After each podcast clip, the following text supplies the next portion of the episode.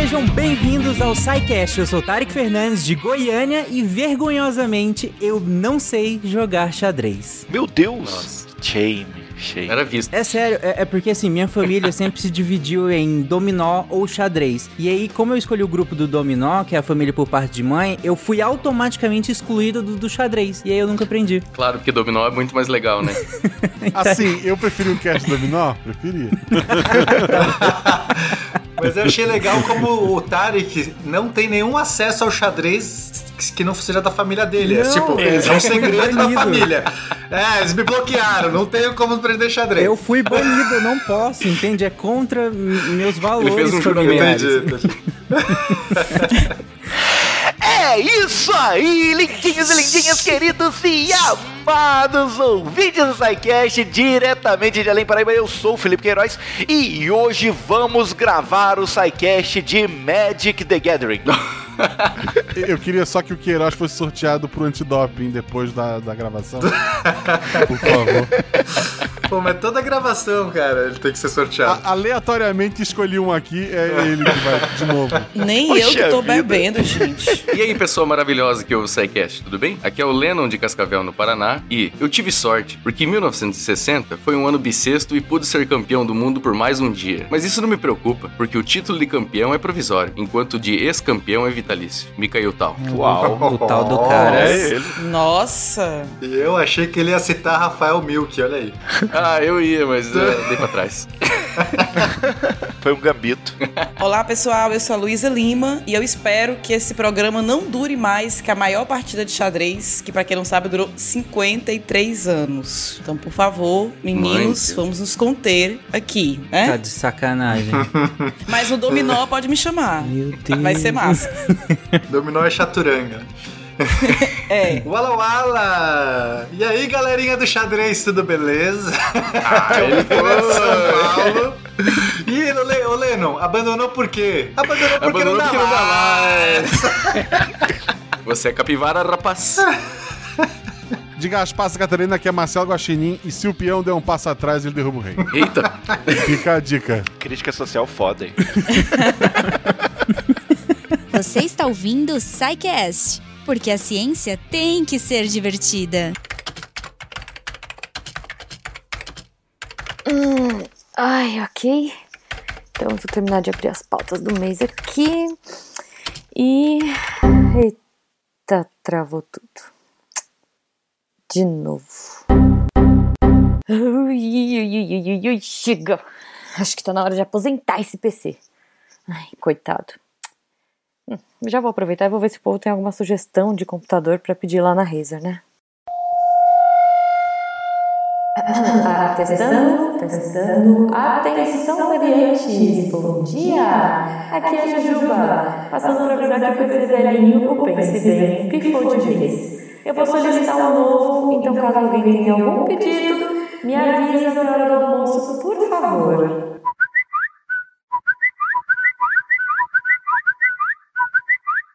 É, o povo realmente estava precisando de coisas novas pro PC. Deixa eu ver aqui. Fala, Jujuba, só você pode me ajudar. Olha só, eu tô querendo tirar a foto de um buraco negro. Um buraco Jujuba, que eu Pena esse físico doido, parar de falar que Jujuba, é o eu acho Pena na aqui, eu tô com um projeto Mas o um processo negócio. é muito Afinal, ridículo na minha máquina. Peraí, Por favor, Maio- me ajuda Peraí, muito peraí. melhor, Peraí. favor. 23 universo novos tudo bem. bytes de E aí? informação. O que que eu que dá faço? 2 vezes 10 Tá dá querendo fazer 24 uns cálculos bytes. Me ajuda, que computador que dá conta? também, né? Jujuba, ah, é, que me ajuda aqui, por favor. Eu tô precisando de um banco de dados sobre todo o dinheiro que eu dinheiro. aquela- Como é que tá Gente do céu. Tá? Por favor, como as pessoas gastam dinheiro, nós de humanos intensos, Será que uma máquina consegue me processamento ajudar? paralelo, virtualização de máquina. Ah! Ai, digo eu, né? Não vai dar, não. é, não sei não, eu vou ter que ligar pra galera mesmo. Não, não, não, não, não, não, não vai dar. Peraí, peraí. Deixa eu pegar o número aqui, vamos ligar que, que... sem chance.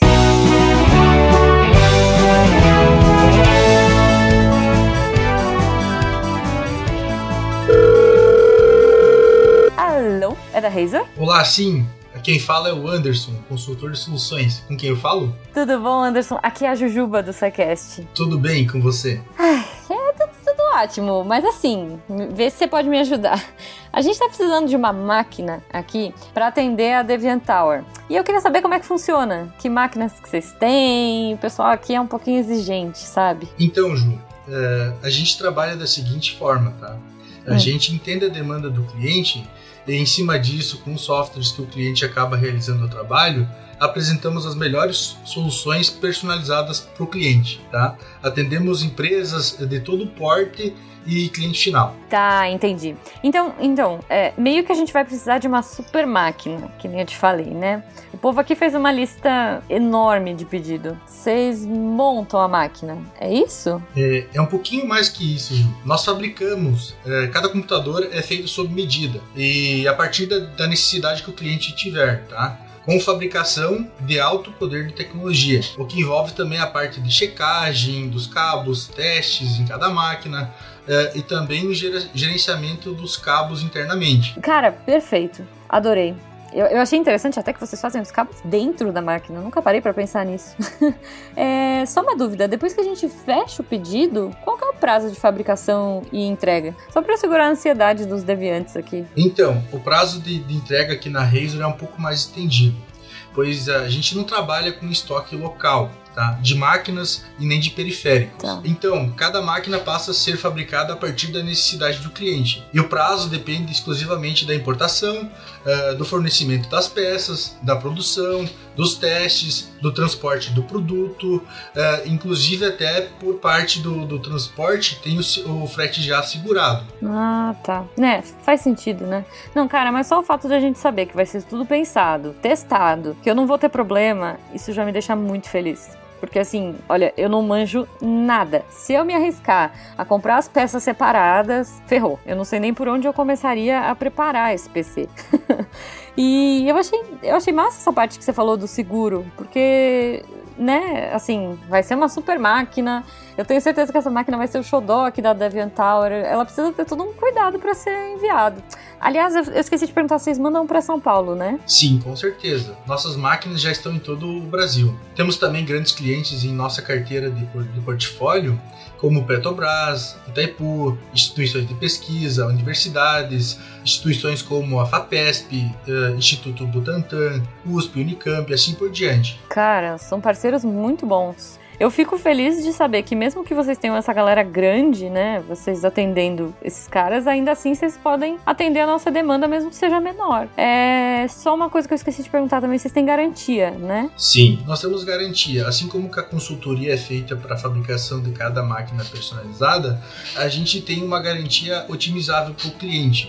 Por padrão, nossa garantia trabalha com 24 meses e ela pode ser estendida até 60 meses, com suporte Caracas. local em todo o país. Olha que legal, cara. Porque geralmente é 12, né? Vocês já vão com o dobro de garantia. Adorei.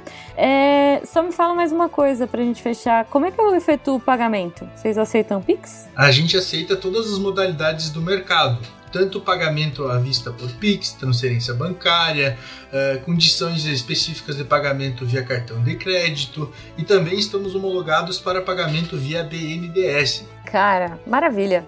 Então vamos fechar essa máquina aí e daí eu vejo o melhor esquema pra gente pagar.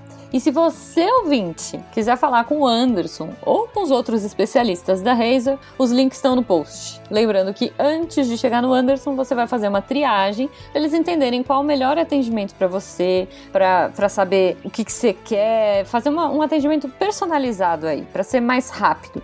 Lembrando que você pode orçar para sua empresa, para o seu trampo, home office. Cara, pro que você precisar, eu tenho certeza que eles vão te ajudar a fabricar a melhor máquina possível. E eu vou dizer, com um preço excelente, porque com esse momento que a gente tá passando de dólar alto, escassez de peças, cara, eles têm um volume de importação direta com o fabricante e os preços ficam super competitivos. E numa qualidade, né, absurda aí que vocês ouviram eu conversando com o Anderson. Então, entrem em contato com a Razer, cliquem aí no post, mandem amor pra eles, porque, enfim, vale muito a pena.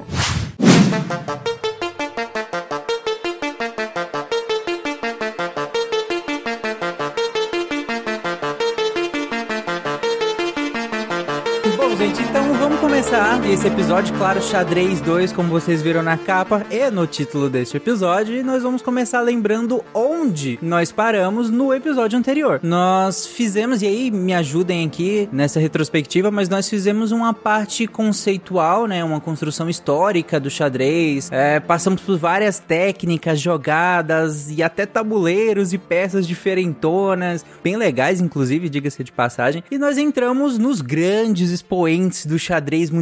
Finalizamos o episódio anterior, se eu não tô enganado, ainda faltando dar continuidade às histórias desses jogadores, né? Inclusive falar sobre personagens brasileiros, né, gente? É isso aí, a gente terminou falando do Bob Fischer, que foi um desses grandes, né, do xadrez, pra falar de xadrez tem que falar de Bob Fischer, e como ele venceu o título de campeão mundial, aí vencendo os russos, toda aquela questão da, da corrida, né, é, da, da Guerra Fria, dessa disputa, né, os soviéticos e Estados Unidos, ele vence o Spassky, é, e só que aí na sequência, então ele vence é, em 72, se eu não me engano, e aí na sequência que ele de- deveria defender o título dele, ele acaba não aparecendo, ele começa a colocar vários empecilhos, ele tinha já um- uma questão complicada lá com a organização do torneio, a FIDE, né, que é a Federação Internacional, e acaba que não defende, e aí a gente meio que finalizou contando aí o que aconteceu no final da vida dele, ele meio que abandona o xadrez, e, e- e é super confuso, super polêmico,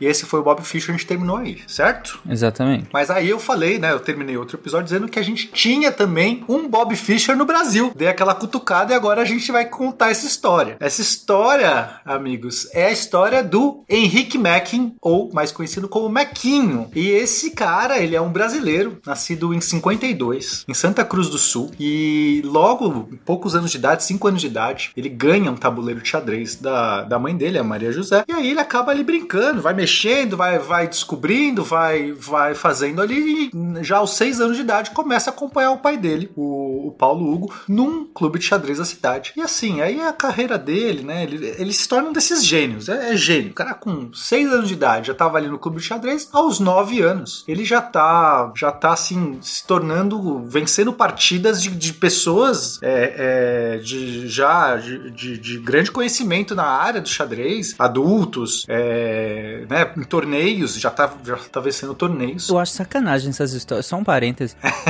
Não, é que eu acho. Que que- eu nem falei, vocês estão rindo. Eu acho sacanagem essas histórias do, do cara de 5 anos e ganhou um tabuleiro. Cara, assim, todo mundo, mais ou menos quando era pequeno, ganhou um tabuleiro de xadrez de brinquedo. Sabe, isso não quer dizer nada. E, e eu um também dominó. acho. É verdade. tá vendo? Eu ganhei um dominó, inclusive. e outra, eu acho isso às vezes até contraprodutivo, no sentido de que se os grandes tiveram que começar com 5 fucking anos de idade, aí eu fico pensando no cara que até tá adolescente, ah, eu acho que eu quero começar a jogar xadrez, porque sei lá, eu quero competir um dia. Cara, é desestimulante, tu olha aí. Ah, porque com 5 anos ele ganhou? Mentira, não sabia nem o que era, gente, relaxa. Todo mundo ganhou um. Ele achou que era dama, certeza. É pior que na música é a mesma coisa. Grandes pianistas também, tudo começou lá, os músicos, né? Que Ah, eu, sim, né? eu gosto do piano. Aí também é desestimulante. Eu comecei a tocar piano lá com 12 anos, eu falei, ixi, já tô velho. Que Mozart lascou. começou com Já 5. desiste, mas... né? mas voltando ao xadrez, o tal do Mequinho, né? Ele. Então, aos 9 anos, ele tá lá competindo, ganhando o campeonato regional. Mas aos 12 anos, é aí ele já, já começa realmente a deslanchar. Ele vence o campeonato gaúcho de xadrez. 12 anos, venceu o campeonato gaúcho. Mas calma, porque no ano seguinte, 13 anos, 1965, ele se torna campeão brasileiro. Só que é, ele vence, né? Essa partida que ele vence quando, com 13 anos contra o Olício Gadia, o, Ga- é, Olício Gadia, de 37 anos já, um Um, um idoso pro xadrez. O cara tem mais de 14? é. Passou da hora de aposentar já. Exato, né? Ele é estourado já, né? O que acontece é- foi muito legal essa partida, porque tá lá, eles estão jogando e você, né, como a gente disse, algumas partidas são adiadas, porque se você chega depois de X horas, sabe, 4 horas jogando e, e o negócio ainda tá encrespado, você tem um passa do movimento 40, sei lá, depende da regra do período, você pode pedir pra adiar a partida. Você fala assim, olha, você dá o movimento, você sela o seu movimento, você fecha assim e continua no dia seguinte, né? Só que como eu falei também na- no outro cast, normalmente as pessoas passam a noite inteira estudando a posição, porque né, você tá ali, você tem um, um tempo a mais de estudar. Os caras lembram de cabeça todas as posições. É igual a moça da CPI que alegou exaustão pra ir embora, né? É, tipo isso. Só que aí eles meio terminaram, né? Ali, a- a- adiaram. Aí o, o Olício chegou pro, pro Mequinho e falou assim: pô, a partida vai empatar, né? Não tem jeito ali, tá uma posição super complicada. Ali não vai, vai, vai empatar. Aí o Mequinho olhou pra ele e falou assim: é, a- e aí ele, ele falou assim: então por que, que a gente já não empata agora? né? Ele propôs o empate pra não ter que ir pro dia seguinte, né? Aí o Mequinho, né? Imagina, um garoto de 13 anos falou assim: eu proponho é que o senhor abandone. o cara olhou assim: como assim? Não tem como crescer e virar uma boa pessoa. Olha, olha, olha o que dá criança gênio. É isso. Cadê o pai da Falta criança, Zóio? respeito. Exato. Aí o, o cara, o Olício olhou, como assim? Aí ele foi falando lance a lance, meio que forçado, o que, que ele ia fazer, o que, que ele ia responder, quais eram os melhores lances, e falou assim, você perde em 12 lances. Aí o É. Olício olhou e falou, abandonei. E foi assim que ele venceu o campeonato Caralho. do Brasil. Já é uma história muito legal. É tipo aqueles filmes, né? Que o, o vilão conta todo o plano dele, né? Na real, o Olício já tinha percebido que tinha perdido. Ele tava lá tentando enganar o moleque pra conseguir pelo menos cavar um empate. Aí quando ele viu que o menino já tinha sacado também que ele ia perder, ele foi basicamente isso que aconteceu. Eu acho que não tinha visto não. Tentou salvar a dignidade, foi em vão. Pois é, né?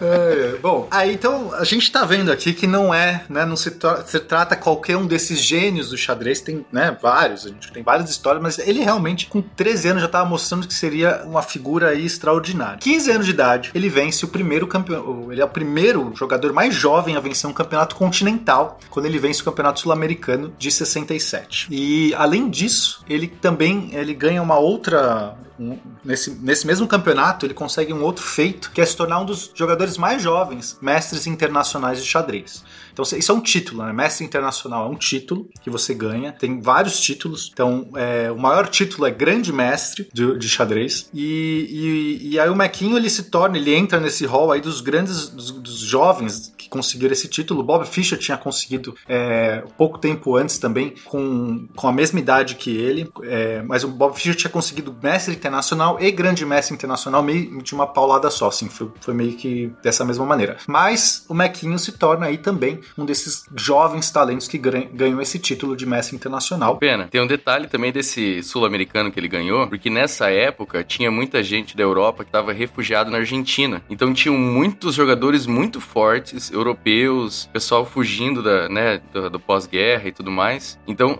não era qualquer sul-americano, sabe? Era, era um sul-americano muito perto do mundial, assim. Tinha muita gente forte. Ah, interessante esse detalhe. É verdade. Eu acho que essa, essa, esse formato era meio que todos contra todos, né? E aí quem conseguisse a maior pontuação no final é, vencia. E, e aí o Mequinho, o Mequinho vence esse campeonato e ganha essa, essa honraria, né? Faz as normas necessárias para mestre internacional. Para conseguir esses títulos, gente, hoje em dia é, é, tem, tem todo um, um, um, jeito, um protocolo para você conseguir. Você tem que ter um, um rating de, de tanto, né? Rating é tipo uma avaliação. Você, quando joga xadrez, você vai ganhando uma, um status, um número que corresponde ao seu nível. Isso é baseado nos adversários que você vence ou perde. Então, se eu vencer de um cara de rating 1000, eu vou ganhar e eu tô no, no rating, sei lá, 900, eu vou ganhar X, porque tipo, ele é, eu venci de um cara acima de- a- acima que eu, sei lá, vou ganhar 11 pontos, eu não sei. Eu não sei exatamente os números. Se eu perdi de um cara abaixo, eu vou perder muito. Se eu venci de um cara abaixo de mim, eu ganho pouco. Tem todo um lance matemático meio bizarro que você vai pontuando. Mas tu pode escolher não, não, não competir contra gente muito abaixo? É porque não vale a pena, né? Se perder. Se você tá num torneio, você não vai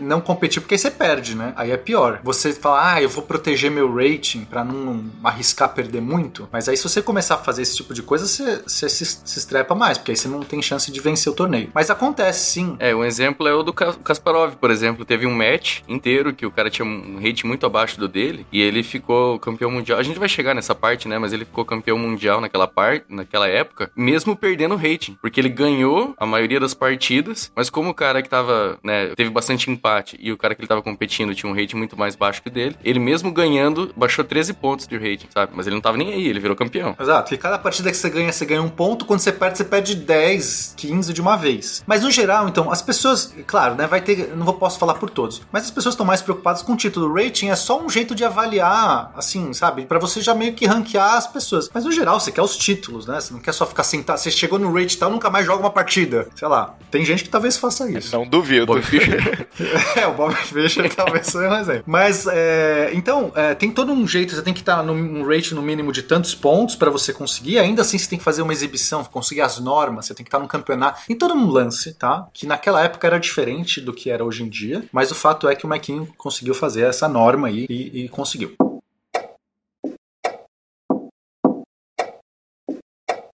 A gente tem o Mequinho aos 18 anos, ele tem, ele consegue, ele acaba enfrentando o Bob Fischer, que é esse, né, que a gente está citando, comparando inclusive, ele estava sendo comparado com o Bob Fischer. Várias pessoas, várias revistas acabaram, acabavam citando o Mequinho sempre em referência ao Bob Fischer. E o mais legal é que essa, ele fez esse confronto e terminou empatado essa partida, mostrando aí realmente a poder aí do, do, do. Ele empatou com o Bob Fischer, né, com 18 anos. Mas ainda tinham muitos feitos aí pela frente da carreira dele. É, teve um é, ele tinha um lance também, quando ainda um pouco mais jovem, inclusive, que a, a mãe dele não deixava ele, tava preocupada, né?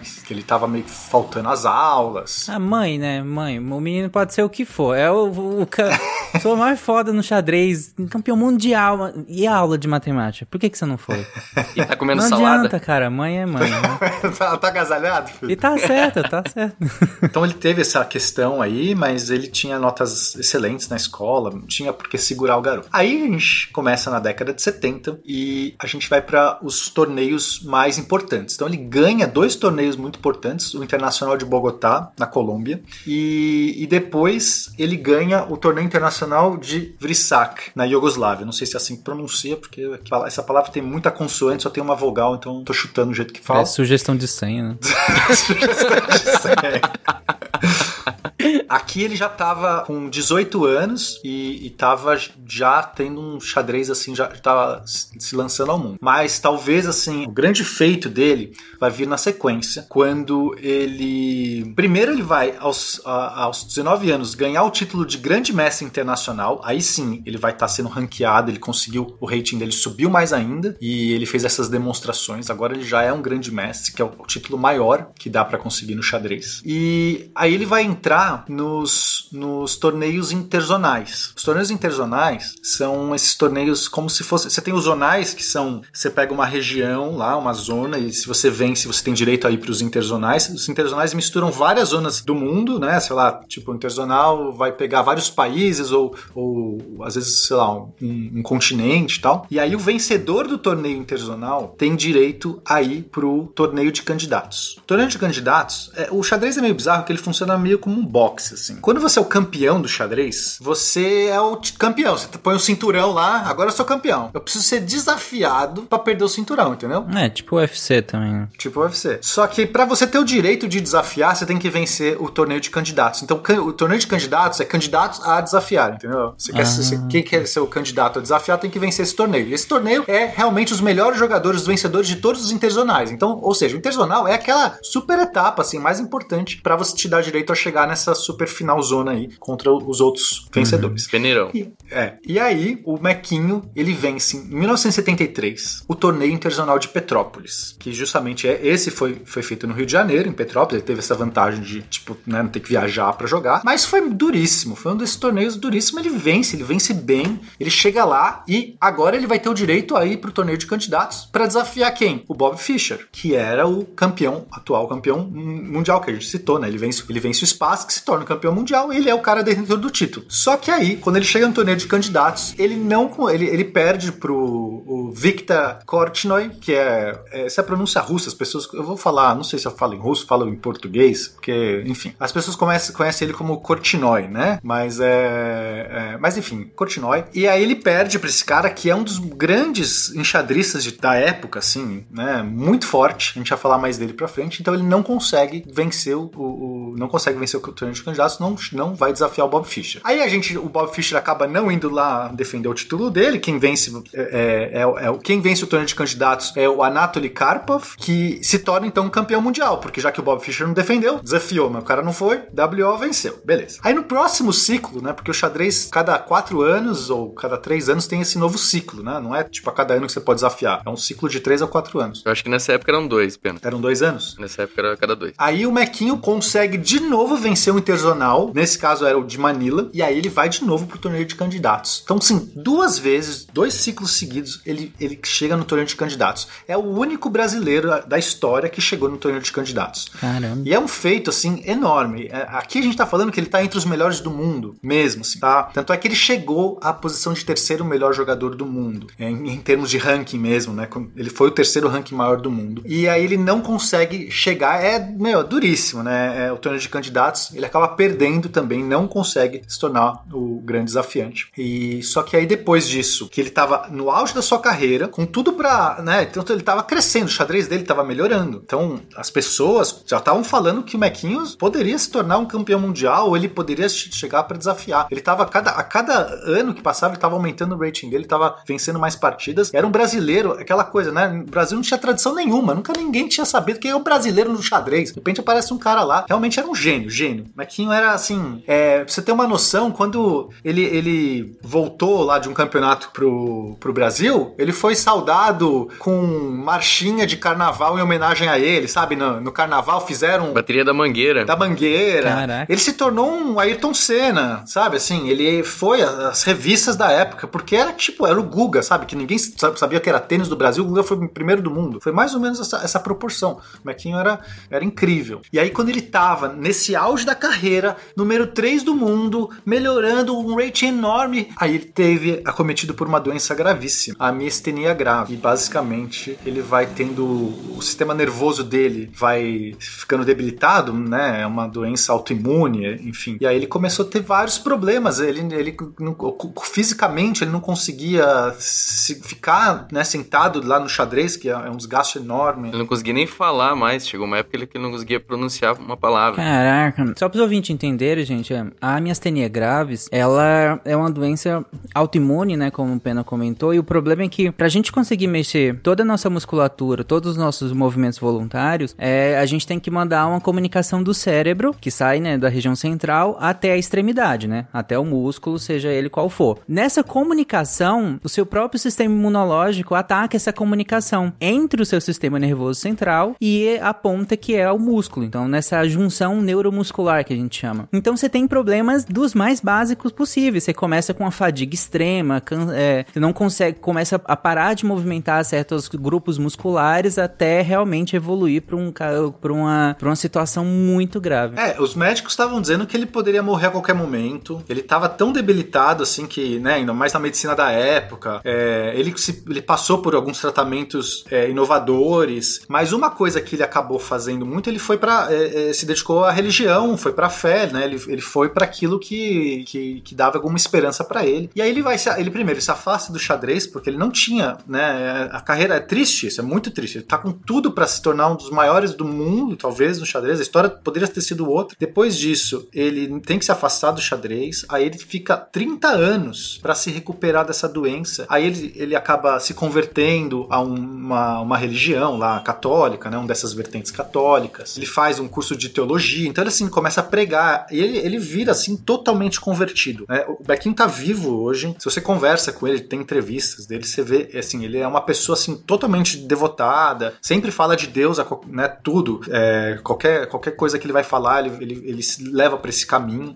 Né? E se tornou, então, enfim, né? Para ele, né? Pela visão dele, ele teve essa, essa salvação por meio da religião, mas levou 30 anos aí para ele poder é, realmente se curar, né? dessa doença que os médicos diziam que ele talvez pudesse morrer qualquer momento. Fato é que depois desse processo todo, ele acaba até voltando pro xadrez, mas aí, né? Parado muito tempo e ele não tem a mesma desenvoltura, aí ele fica um pouco frustrado com isso. Depois, isso foi por volta de 91, né? Ele volta, fica até 93, volta ao xadrez. Aí ele se, se afasta de novo, aí em 2000 ele retorna. Aí ele consegue ter algumas vitórias importantes, ele começa a ter, né? Volta a enfrentar os, os, os maiores brasileiros da época, os, os maiores campeões brasileiros. brasileiros e tal, e mas também não, não se torna mais, né? Assim, aí tem todo esse lance de 30, 30 anos parado, né? O xadrez tem essa coisa, né, de você ter que aproveitar, né, jovem, porque é, tem toda uma questão do seu cérebro, de como você, né, se adaptar o seu pensamento para o jogo, né? Um jogo muito muito duro, muito profundo. Enfim, ainda assim, hoje ele é um dos grandes, um dos maiores enxadristas do Brasil, tá no, no, no top do Brasil, mas não mais no top do mundo, não mais, não tem mais, né, chance não tá. Né, dificilmente ele vai voltar a ser o Mequinho de antes. Então é, é triste essa história. Né? A gente acaba assim vendo todo esse prodígio que por conta de uma doença foi ceifado aí, talvez, de uma carreira mais promissora. Mas até nisso ele pode ser comparado com o Bobby Fischer, né? Porque o Bobby Fischer não foi uma doença desse nível, né? Mas foi uma doença psicológica que basicamente acabou com a carreira dele, né? Todo esse, esse caso dele não querer defender o título dele de novo já era um princípio dessa doença e, e ele se recusou recusou a, a, a, tratamento, né? Tanto que ele morreu por causa disso em 2008. Então é muito triste, porque a gente imagina quanta coisa que essas, tanto o Mequinho quanto o Bob Fischer poderiam ter, sabe, criado, mostrado de diferente, as ideias que eles tinham, assim, sabe? É, me lembra o Galois na, na matemática, né? Sim, exatamente, exatamente. é muito triste, assim, saber quanta coisa eles podiam ter feito, né? Mas enfim, é a vida. É foda você pensar que você tá ali totalmente consciente das suas capacidades mentais, mas não podendo é, levar isso, né? O seu corpo não responde. Deve ser uma coisa muito devastadora para qualquer pessoa. Imagina se uma pessoa envelhecendo ou ficando com alguma doença é, é mental. Você já te, você ter inteligência, você ser uma pessoa capaz e ver aquilo se perdendo e não poder fazer nada. Deve ser um pouco desesperador. Talvez isso tenha, né, o levado à fé e, e, sei lá. Que bom que hoje ele ainda continua competindo mesmo, né? Que não, mas deve ter sido assim. Eu imagino que deve ser muito desesperador você ter consciência da sua capacidade, mas não poder exercer essa capacidade. É, e lembrar também que o Mequinho, apesar de tudo isso, né, ele ainda assim é uma pessoa muito importante para a divulgação do xadrez aqui no Brasil e pela defesa mesmo da educação do xadrez para as crianças. Você vê as, as entrevistas deles, dele hoje em dia, né? É como o Pena falou, ele fala bastante da, da religião. Inclusive, ele diz que no meio de algumas partidas ele teve que pedir a Deus para ajudar ele, ele acabou vencendo, sabe? Umas coisas assim. Mas sempre ele tá martelando no ponto de que a gente tem que ensinar para as crianças que pessoas que se dedicam ao xadrez acabam. Claro, né? ele tem uma visão um pouco distorcida disso, mas ele sempre fala que evita das crianças se perderem, enfim, irem para as drogas.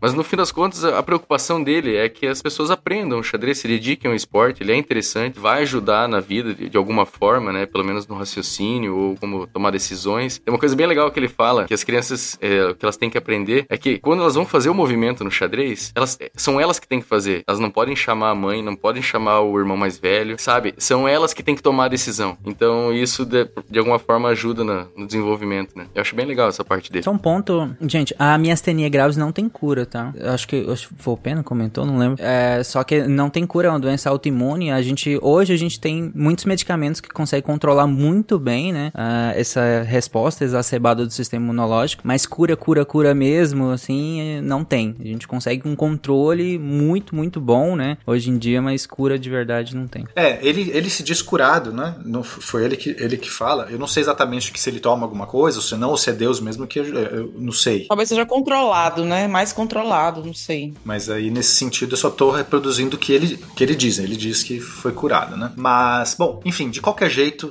é, eu acho que é um personagem icônico, assim, é uma história realmente incrível. Ele entrou pra história do xadrez, ele entrou pra história do Brasil. A gente aqui tem que prestar essa homenagem. Ele é esse talento, esse gênio, o maior enxadrista de todos os tempos do Brasil. Do Brasil, sem dúvida. Mesmo hoje em dia, ele não, não tendo mais isso, ele, o que ele fez, ninguém, nenhum outro brasileiro chegou perto. Aí mesmo que tivesse chegado, né? Só do fato dele ter sido pioneiro nesse sentido é, é, é, é louvável pra caramba. Sim, numa época que, enfim, ninguém no Brasil não. Né? Hoje, hoje, o Maquinho acabou abrindo essas, essa, essa, essa porta para muitos enxadristas. A gente não tem tradição, mas é, é, todos esses grandes enxadristas brasileiros, a gente tem muito bons enxadristas, é, se inspiraram no Maquinho. Você vai ver depoimento, esses caras todos, porque eles eram garotos quando o Maquinho foi lá e fez essas coisas. Então, assim como o Guga acabou levando muitas crianças a jogar tênis, hoje em dia a gente conseguiu medalhas, né? Hoje a gente tem é, tenistas por conta disso, né? Desses talentos. Então, realmente, o Maquinho aqui vale tudo isso que a gente está falando. Como diria o, o bairrista, não só por ser um grande talento do, do Brasil, como do Rio Grande do Sul também.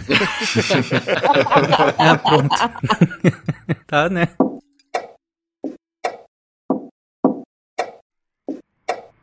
Mas, né, seguindo a nossa história, não, né, podemos falar, continuar. Então, já que Mequinho não pôde desafiar o campeão mundial, quem se tornou o campeão mundial foi o Anatoly Karpov, né? Eu vou usar talvez a pronúncia mais brasileira, as pessoas falam Karpov. O Karpov. Não, as pessoas não falam ele... Karpov. Pera aí, pera. Ninguém fala em Karpov. é quatro pessoas só. É tu e mais, mais três. As pessoas falam Karpov no ônibus, assim, mandam um áudio no zap. Você viu Karpov? não. Não, os, os pessoas que gostam de xadrez vão falar Karpov no Brasil. As pessoas falam Karpov. Como que o Guaxa fala? Karpov. Sempre que eu me refiro É a ele, eu- eu falo Karpov. Comecei hoje, inclusive. É que eu fico nesse dilema de pronúncia. Desculpa, gente, eu tenho essa coisa de querer pronunciar, talvez eu... E aí, às vezes, eu falo os nomes, só que aí eu tenho que falar nome também do jeito mais brasileiro, porque senão ninguém, ninguém sabe de quem eu tô falando, tá? Então, o Karpov, ou Karpov, né? Mas enfim, é o mesmo cara. Ele é, se torna esse campeão mundial. E só que aí acontece uma coisa interessante. Ele é, é, da União Soviética, ele é, ele é russo. Ele é russo, né, Lennon? O Karpov é. Com o nome de Karpov, eu, eu espero que sim. Né, que a gente teve uma discussão hoje que, que alguns que, né, o Kasparov, por exemplo, ele não é russo, né? Ele é do Azerbaijão. Mas enfim, são soviéticos. É, é porque ele era da União Soviética, né? Porque tem essa É, questão uhum. soviético-russo. Pra, pra muita gente no Brasil é a mesma coisa ainda hoje, em 2021. então relaxa. Tá, mas aí aconteceu o seguinte, a gente tinha, né, a gente já citou esses nomes, o, vai, o Karpov e o Kortinoy, certo? Dois nomes, o Maquinho perde pro Kortinoy no torneio de candidatos. O Kortinoy vai, vai pra final junto com Karpov, Karpov ganha do Kortinoy. Fica esse embate, né, assim, esses dois, a gente tá falando dos, dos grandes da época. Então, é, os dois, tanto Karpov quanto o Kortinoy, são soviéticos, são grandes mestres, só que a União Soviética começa a preferir o Karpov em relação ao Kortinoy, porque o Kortinoy é mais velho, eles acham que só o, o- isso foi antes mesmo do, de- do desafio do Fischer, tá? Quando eles estão se preparando pra vencer, porque imagina, a União Soviética, o Spassky acaba de perder o título pro Fischer. Agora eles têm que fazer alguma coisa, certo? Primeiro, caramba, os americanos vieram aqui e ganharam da gente, não vai acontecer. Então eles começam a preparar novos enxadristas. Só que acontece? O Kortinoy já é da velha geração, só que ele é um excelente jogador. E o, o Karpov é um novo jogador. Ele é, ele é da, da uma geração mais nova. Então os soviéticos começam a, sabe assim, não, vamos preparar pra esse cara aqui. E, e aí o, o, o começou a jogar muito pouco os campeonatos. Não podia ir pros campeonatos porque eles estavam meio que preferindo o, o, o Karpov. E tem um detalhe, Pena, o Karpov, ele era mais nacionalista, assim, ele tinha mais esse sentimento do partido, sabe? Então Também, era mais, é, era mais questão- confiável deixar na mão dele, sabe? Esse cara vai falar... Exato. E assim, acho que essa, essa coisa de, de- de realmente ele ser um, um jovem talento, sabe? Que tem mais tempo pra se desenvolver e o Kortinoy já é mais, né? Já, já, já tava ali no, no seu auge. Seus trinta e poucos por aí. Eu não sei quanto que ele tava nessa época. Mas o, o que acontece é o seguinte, aí o Kortinoy começa a ficar mal com isso, porque ele quer jogar, né? Ele tá ali, ele fala, pô, tô, tô- tô- tô perdendo espaço. Aí a KGB começa a espionar o Kortinoy, porque ele tá meio que dando a entender de que, sei lá, quer sair da Rússia, né? Não sei o quê. Aí eles vão, vão segurando com rédea curta o Kortinoy por conta disso. Só que aí o Karpov venceu, né? Afinal, o Bob Fischer abandonou. Quem se tornou campeão mundial foi o Karpov, que era o que os os soviéticos queriam. Ok, conseguimos de novo. Ah, então dá aquela afrouxada, né? Ah, tá bom, vai. Deixa o Kortinoy sair da Rússia. Vai, vai, quer, quer jogar ali o torneio lá em Amsterdã? Vai jogar. Pronto, pode jogar. Tudo bem, já, já é campeão mundial. Então ele começou a dar aquela afrouxada. Só que aí teve um problema. Teve um problema que é o seguinte: como o Karpov venceu sem jogar, ficou uma dúvida. Muita gente na comunidade de xadrez. Será que ele é bom mesmo? Porque não jogou. O Bob Fischer declinou, não jogou. Então os russos, os soviéticos, queriam preparar um campeonato para que ele pudesse jogar contra uns caras bons, certo? Para mostrar, ó, tá. quem que era um cara bom? Kortinoy. Então fizeram um campeonato para que não, né, desse lá Kortinoy e, e Karpov e o Kortinoy e o, e o Karpov vencesse. Esse campeonato aconteceu. Ele foi um campeonato que aconteceu em Amsterdã. E aí o Kortinoy vence esse campeonato mesmo sem os, no, fora do combinado ele vence. Só que aí ele resolve não voltar. Ele pede exílio na Holanda, porque ele já tá com essa coisa, né? Já, já passou vários anos perseguido pela KGB. Quando ele tá prove- quando ele tava fora da Rússia, ele falou: "Ah, agora eu não volto. Pediu asilo na embaixada. Depois ele foi pra Suíça, pediu asilo na Suíça e mudou de nacionalidade, se tornou suíço e passou a competir pela Suíça a partir de 78. Nesse caso específico, em vez de serem garotos jogando xadrez, quem garoteou foi a Rússia. Total. É. Isso, isso tá acontecendo agora, inclusive, né? Nas Olimpíadas, a gente tem um atleta. Ah, não, toda Olimpíada. É, toda Olimpíada. Sim, né? toda Olimpíada. É bem isso. Assim, se- assim, se bem dizendo, se eu fosse pro Japão, eu não voltava também, meu, meu sabe? Não, não só porque é 2021, assim, em qualquer outro ano eu teria ficado, assim, se eu tivesse a opção. O Japão ia querer você? Essa é a questão. Ok. Ho- Hoje tá bom, hoje o Tarek me bateu, agora... Pois é, não- as coisas não estão fáceis. Se o Japão vai me querer, eu não sei, mas nesse cast tá difícil hoje. Bom, mas o fato é que a Rússia ficou mordida, né? Imagina os caras com esse, né? Queriam matar, queriam fazer, né? Queriam pegar o cara à força lá, dar uns tabef nele. E só que o Kortinoy era fortíssimo e começou a competir pela Suíça, né? E aí o que acontece? No torneio de candidatos, no ciclo seguinte, o de 78, que é esse que o, o segundo que o Mequinho participou, né? O Mequinho participa de dois campeonatos de candidatos, ele perde os dois, o primeiro pelo Kortinoy, o segundo foi pelo por um outro russo lá que eu não lembro o nome. Só que nesse segundo, o Kortinoy, ele acaba vencendo três grandes mestres fortíssimos da União Soviética. O Petrosian, o Polugaevsky e o Spassky. A KGB já foi melhor viu? que isso. Já, né? Deu um mole desse, gente. Um chocolatinho preparado ali tava resolvido. Não, mas rolou, rolou, tinha todo um protocolo, era absurdo. Era, é, tinha que ter todo aquele protocolo porque ele tinha, o Kortinoy tinha muito medo, tinha muito medo. É, é, tanto é que assim, isso gerou vários problemas políticos, de escolha de lugar, sabe? Não, aqui eu não jogo, porque eu sei que aqui eu vou morrer mesmo. A KGB aqui vai me matar. Não, tem que ser aqui. Começou a ter isso, né? Dos dois lados também, porque tinha, enfim, ele também tem informação. É é uma puta embrólio político, né, da época. Só que aí, né, conseguiram fazer o match. Aí tem um lance que é, é o o match fantasma. Isso é um excelente nome, inclusive, de, de thriller, assim, de Né. espionagem, KGB, né? Imagina, o Match Fantasma. O match fantasma, cara. Trilogia, trilogia.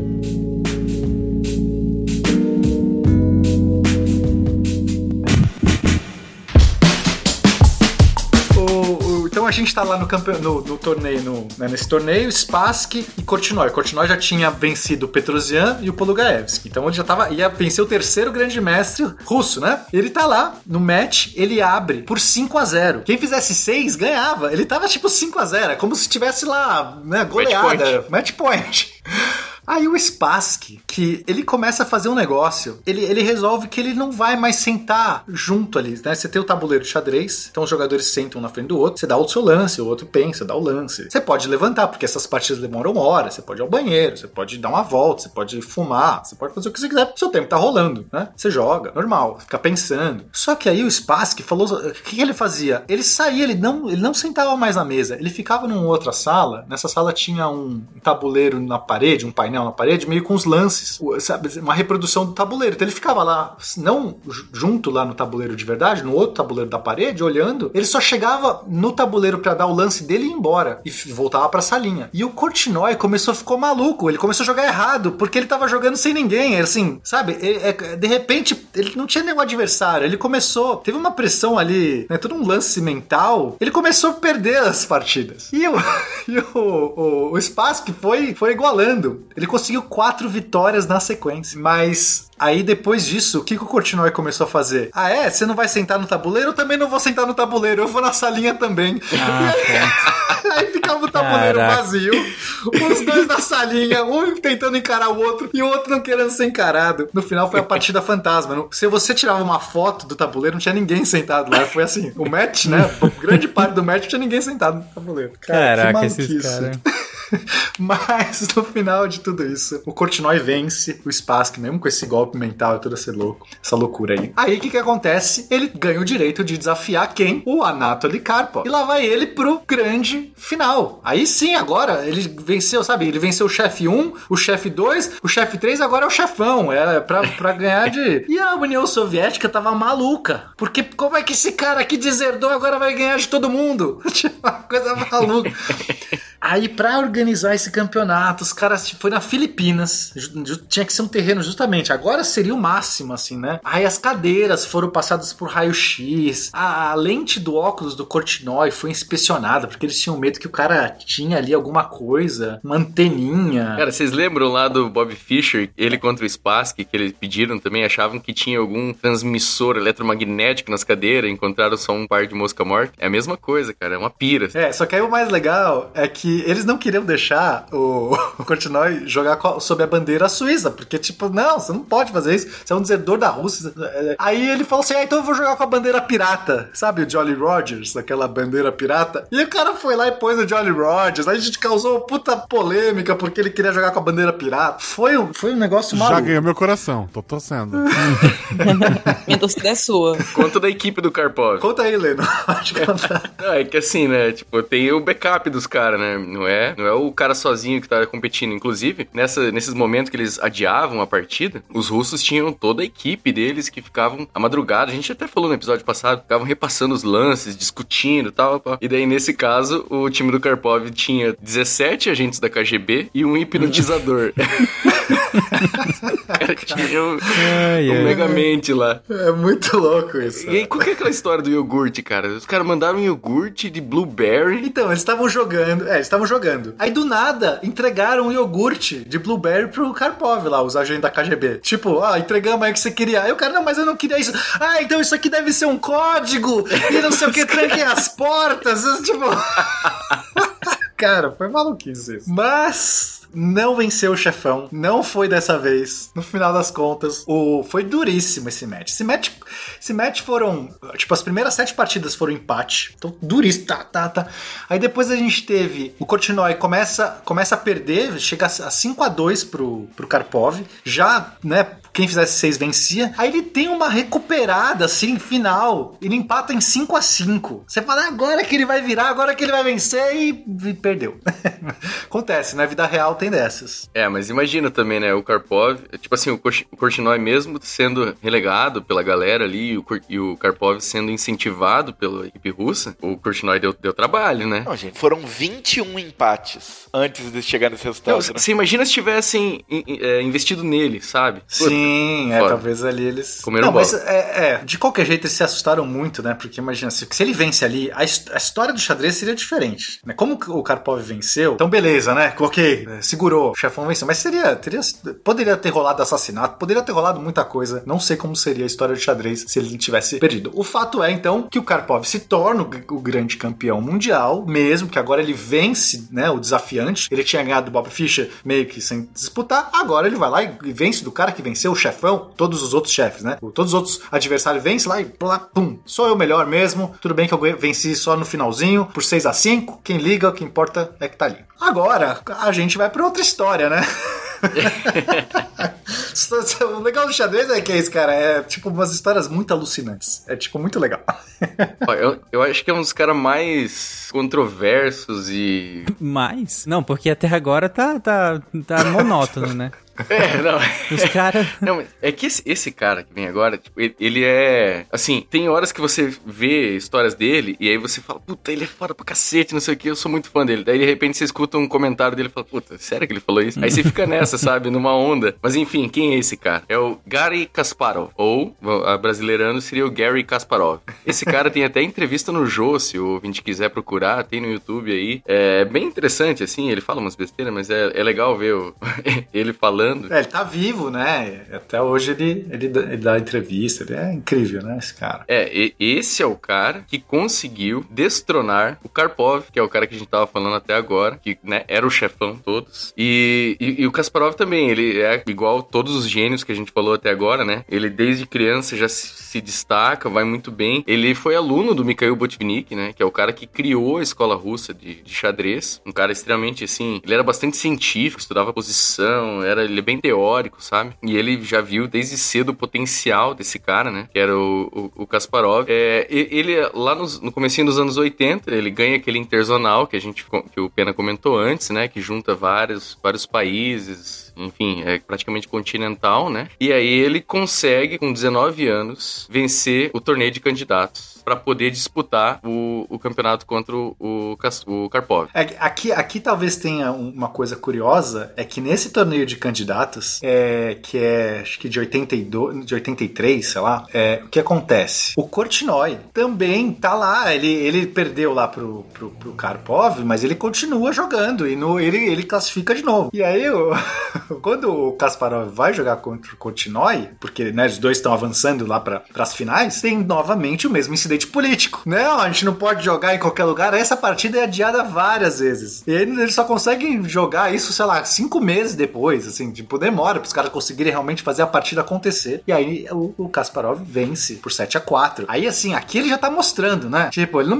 não venceu ali por uns 6 a 5 ele foi lá e deu um 7 a 4 Aqui a gente tá vendo nascer esse que talvez seja um dos maiores de todos os tempos. É assim, né? Ele tá, ele tá, ele é jovem, é, é, com um xadrez extremamente agressivo, umas ideias muito assim ousadas. Desde o Alekhine não se via, né? Exato. Né? O pessoal chama o, o Kasparov de boxeador, assim, porque ele sabe aquela coisa que você vai sair da partida, não dá pra jogar de boa, você vai sair machucado, o cara vai, o cara vai te conseguir colocar numas posições que você vai ter que se defender. É tipo, tá, o cara vai te atacar, ele é agressivo, mas é um xadrez extremamente refinado, ele não faz capivarada, né? Ele não, não é, é diferente, diferente talvez do, do Mikhail Tal, que fazia aqueles lances de sacrifício, aquelas coisas extraordinárias, né? Que a gente citou. O Kasparov, ele joga certo, assim, ele não, não vai pra uns lances, num- né, uns lugares assim muito, mas ele é preciso, preciso, forte, agressivo, jogador pra frente, não fica se defendendo. O, o Karpov já é diferente, muito posicional, extremamente refinado, assim, a diferença dos dois, né? Tem até uma frase, então ele fala o seguinte: digamos que eu tô no meio de um jogo de xadrez, isso é o Karpov falando, tá? O Karpov. Digamos que eu tô no meio de um jogo de xadrez e tem duas possíveis continuações. Uma delas é um golpe tático brilhante, que vai dar início a umas variações,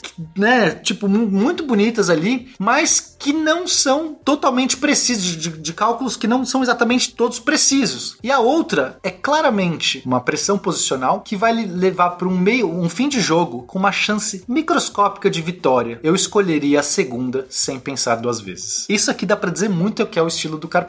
Ele não vai fazer um malabarismo se aquilo não for absolutamente preciso. Que ele aprendeu também com o, o Mikhail Botvinnik. Exato. Então, assim, ele vai é, jogar com o Karpov, né? Assim, é muito difícil porque é o cara que vai ficar se defendendo, é, ele sendo tal, mas você não consegue atacar esse cara. E aí ele vai, peão por peão, vai se posicionando, vai melhorando as peças e você tá perdido. De repente, se você faz um erro, ele te pune. É isso. Você fez uma jogada imprecisa, você perdeu o jogo com o Karpov. Só que ele só vai ver isso no final do jogo, vai ganhar essa vitória só lá, na, só perceber, putz, agora já entreguei o jogo. Então, essa é a diferença muito grande dos dois.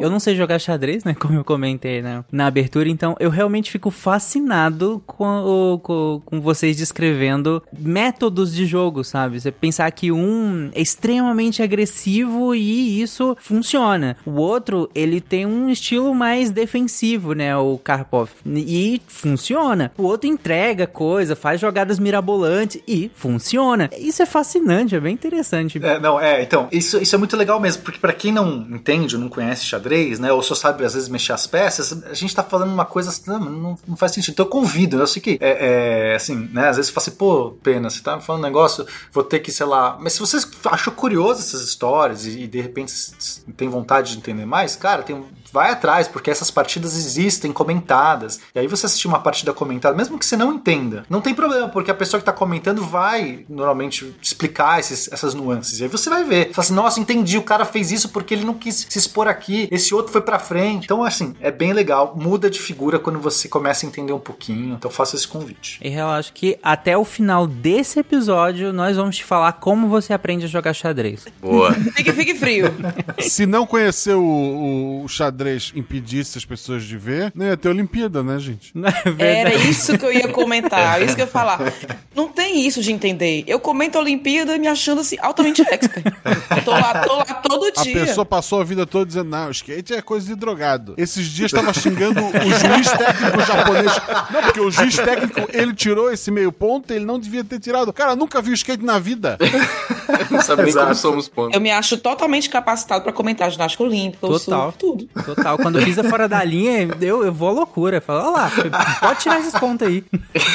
Olha, só pra atrapalhar um pouquinho, quando vocês falam da, da competição, como é a competição de desafiador, com, é... ai, que acabou de falar, quando eles vão Torneio de candidatos? Torneio de candidatos? Torneio de candidatos. Gente, desculpa a falta de respeito, mas sempre falo torneio de candidatos, eu imagino aqueles programas tipo de namoro na TV. Bachelor. É, é, Os candidatos pra essa solteira aqui, então um, um torneio entre eles. Já imaginei coisas mirabolantes. Acho que vou vender a minha ideia de programa. Acho justo. Pro SBT, vamos vender pro SBT. Ma- Mas quem é o próximo pretendente? Mas quem é o próximo pretendente? Mas aí tem, Mas quem- tem que jogar xadrez, né? Pra, pra ver. Tem- Graça seria essa. Será É. que o xadrez, né, vale a honra da moça? Vamos ver aqui. Eu acho, eu acho que se a gente parar pra pensar que na Idade Média você podia entrar no quarto de uma dama se fosse pra jogar- xadrez, faz todo sentido que xadrez Faz é todo sentido. Nossa, perfeito. Faz sentido. Mas, Então, torneio de candidatos, o novo programa de namoro em breve. Mas deu um checkmate. Ah, amor. Ai, Mas o novo programa Cheque ou Mate. Ah, o, o Silvio Santos, inclusive, já tem o rock, né? Ele tá sempre defendido, Tá. né? Se você... ah, incrível. Essa foi boa. Bom, voltemos então a nossa a, a 1984. E aí vai começar, amigo, o match mais incrível de todos os tempos do xadrez. Na- não vai ter. Vai ter. Pode, pode dar mais mil anos aí, não vai ter algo parecido com isso. Se prepare, porque é algo incrível que vai acontecer. O, o, o Pena, ele coloca uma ênfase. Nossa, negócio incrível. São duas pessoas sentadas na, na- cada um de um lado de um tabuleirinho de xadrez. Ah, eu tô relaxa. esperando ele me convencer do, É, do- o, o, quão, o quão gigantesco vai ser isso. Vamos lá. que se chega um negócio, um sorvete de cor diferente, eles param tudo porque acham que é uma merda. Exatamente. Mas vamos lá, ouvinte, atenção, vai lá. Tá, então vamos lá. O que, que a gente tem? Né? No corner direito, no corner branco. Então a gente vai ter uma partida agora, então, entre o Karpov e o Kasparov. Os dois são soviéticos. Porém, o, o Karpov é tradicional, da União Soviética mais tradicional. O Kasparov já com ideias mais novas, já mais questionando um pouco esse papel da União Soviética. Então a gente já tem também, mesmo que são dois compatriotas, tem uma questão política por cima disso. Kasparov não é só agressivo no tabuleiro, né? Exato, ele fala, é falastrão, desafia. É boca aberta, né? Total. Mas beleza, então, né, obviamente os soviéticos ali querem que o Karpov vença. E o Kasparov quer desbancar todo mundo, não interessa. É, então em 84 começa esse match deles pra ver quem vai ser o campeão mundial. O, o Karpov é o detentor, é o, é o cara que tem um cinturão. Quem marcasse seis vitórias, primeiro seria, seria o vencedor. E aí, só que assim, você tem que se empata, com, diferente de hoje no xadrez, quando você empata, né, você ganha meio ponto pra cada um e, sei lá, vai, vai acumulando esses pontos. Nesse período, você tinha que vencer. Então, se empatou, não é, é zero pra cada lado, entendeu? Não contou. Você pode jogar 10 partidas, tudo empate, continua jogando, vai jogando, vai jogando. Quem vencer seis primeiro ganha. Então, pode ser um número indefinido de partidas. Nove partidas, o Karpov sai na frente, alucinadamente com um 4 a 0 Então, em nove partidas, empatou 5, ele ganhou 4. De novo o chefão fazendo isso. Já saiu na frente. Aí a galera já tava assim, ah, vai ser, né? Lavada. Tá todo mundo tranquilo. Os russos, né? Os soviéticos estavam tranquilos porque, pô, o Karpov vai vencer. Só que aí vieram 17 empates sucessivos. 17. A gente tá na partida 27, já se alongando por meses. 27 é, partidas. E aí o Karpov marca mais um ponto. 5 a 0 Pronto. Caramba, que susto, mas pronto. Match point. Match point. Aí segue mais uma sequência de empate. Mas na partida 32, 32 o Kasparov marca um pontinho. Uh, né? Beleza, fez o ponto Só pra aí. passar por debaixo do tabuleiro. Exato, vamos, vai, vai, vai tá acabando esse negócio, acaba logo isso aí, vence logo essa última. Só que aí seguem-se mais 14 empates seguidos. E aí a gente chega na partida 47 e o Kasparov marca um ponto, 5 a 2. 48, o Kasparov marca outro ponto, 5 a 3. Os caras estão jogando 48 partidas partidas. Já, sei lá, uns quatro meses de, de quatro meses de partida. Aí chega uma, a FID, que é a, a federação, fala assim, galera, não dá, não dá mais, chega, acabou. Vocês, não existe isso. É, mas é mais ou menos isso, né? É aquele presidente da FID mesmo, né? Tá ligado quem que ele é? Quem que era o presidente? Era, o nome dele era Capomanes. Ele era um cara das Filipinas. Ele nem era um, um jogador muito forte, assim, mas ele foi ascendendo e chegou ao, como presidente da FID por questões políticas, sabe? Então galera meio que, que colocou ele lá. E ele não, não ia muito com a cara do Kasparov, o Kasparov também não ia muito com a cara dele, eles meio que tretaram. A hora que ele viu isso, né? Isso é o que o pessoal fala até hoje, principalmente o Kasparov, né? Que é a hora que ele começou a ascender, o cara foi lá, não, para parar tudo e, entendeu? Segurou as partidas. Então tá, tá entalado na garganta do Kasparov até hoje isso aí, sabe? Hum, eu gosto que o Lenin traz uns detalhes de bastidores, assim, umas fofoquinhas. Pois é, né? excelente, excelente. Assim, o cara, né, o presidente, disse que é, o Karpov tava. De, ele, bom, de fato, o Karpov tava com 10 quilos a menos. São cinco meses de partida. O cara tava. Assim, realmente, as pessoas falam, ah, não, xadrez não precisa, né, o que nem o Guacha zoou. São duas pessoas sentadas no negócio, mas, cara, são cinco meses de embate diário. Claro, de vez em quando, a cada, sei lá, uma vez por semana tem um dia de folga, mas os caras estão jogando alucinadamente 48 partidas. Sendo que dessas 48 é quase tudo empate. E quando marca um ponto é tipo um gol. É um gol. É um jogo de futebol que tá durando cinco meses. É, é inacreditável isso. É, lembrando que, gente, o, o, consumo energético do cérebro é completamente desproporcional se a gente comparar a área, o tamanho do, do, do órgão comparado, por exemplo, com um músculo ou qualquer outra parte do seu corpo. Então, tem um consumo energético gigantesco de você ficar tanto tempo pensando tão fortemente ali, né? Eu imagino que eles não ficavam parando para comer toda hora, né, também. Exato, aí quando adia a partida. Então, assim, eu até entendo, né? Claro, pareceu muito isso. Pô, o Kasparov tá vencendo, o Karpov já tá. Sabe aquela coisa psicológica, quando você, o cara, o cara tava vencendo, tava, começou de goleada e de repente outro tá chegando, e aí quando ele vai chegar, você para tudo.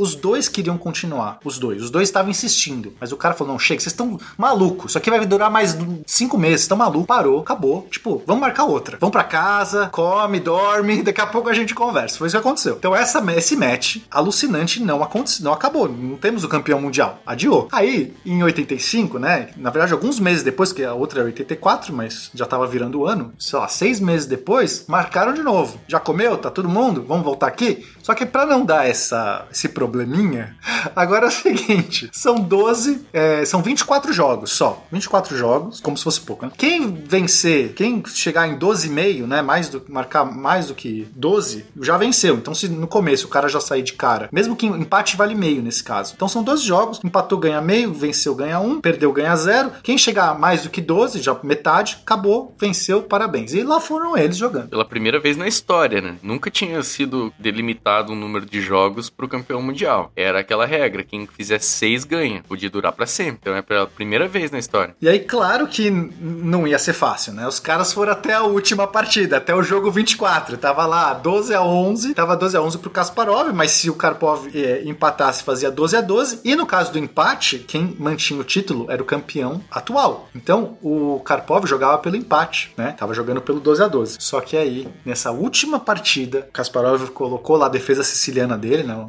Que ele se tornou fortíssimo por conta dessa de defesa e venceu. Pá! Marcou, né, o, o ponto derradeiro. Pá, beleza. Com 22 anos se torna esse campeão mundial. Aí beleza, né? O que, que a gente faz? O que, que, que, a FID fez? Olha, veja bem, já que teve aquele incidente, né, do outro campeonato, esse aqui já foi meio que um extra, vamos dar o direito do Karpov de ter a revanche. Ah, mas tu tá de sacanagem. Depois falam que é fofoca, não é fofoca. Ah, olha a perseguição, é verdade, teve perseguição mesmo. Não, mas assim, é porque já tudo, tudo foi meio que fora do regulamento. Eu, eu até entendo, eu sei que parece muito, e de fato parece muito boxe, né? Você perdeu o título, você tem o direito da revanche. Mas assim, o regulamento lá original, ele tava ganhando por 5 a 3 e perdeu e, foi adiado. Depois aqui ele perdeu na, sabe, na última partida. Existia, todo mundo que acompanhava queria até ver isso. Porque você fala, cara, vocês estão jogando muito e vocês são muito iguais. Vamos ver essa revanche. Tinha um pouco disso de você falar, vamos dar essa oportunidade. E deram a oportunidade. Os caras remarcaram, só que agora o empate é do Kasparov, certo? Porque, tipo, é revanche. Então o empate vai ser do, do, do atual campeão. Mas vai defender seu título sim. No 86, eles fizeram um novo match. E obviamente esse novo match foi para a última partida de novo.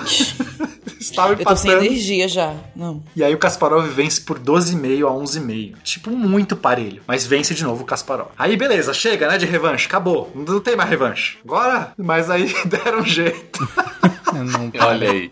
Vai vendo. É, é. Cara, aí Que fizeram o ano? seguinte. Um ano depois. Um ano depois. Por isso que esse é o maior dos matches de, xadrez. Porque é- é- se você contar tudo isso, que é uma única match, porque é, tá valendo a Dá mesma que é um coisa. só, né? É um só. É incrível, é incrível, inacreditável.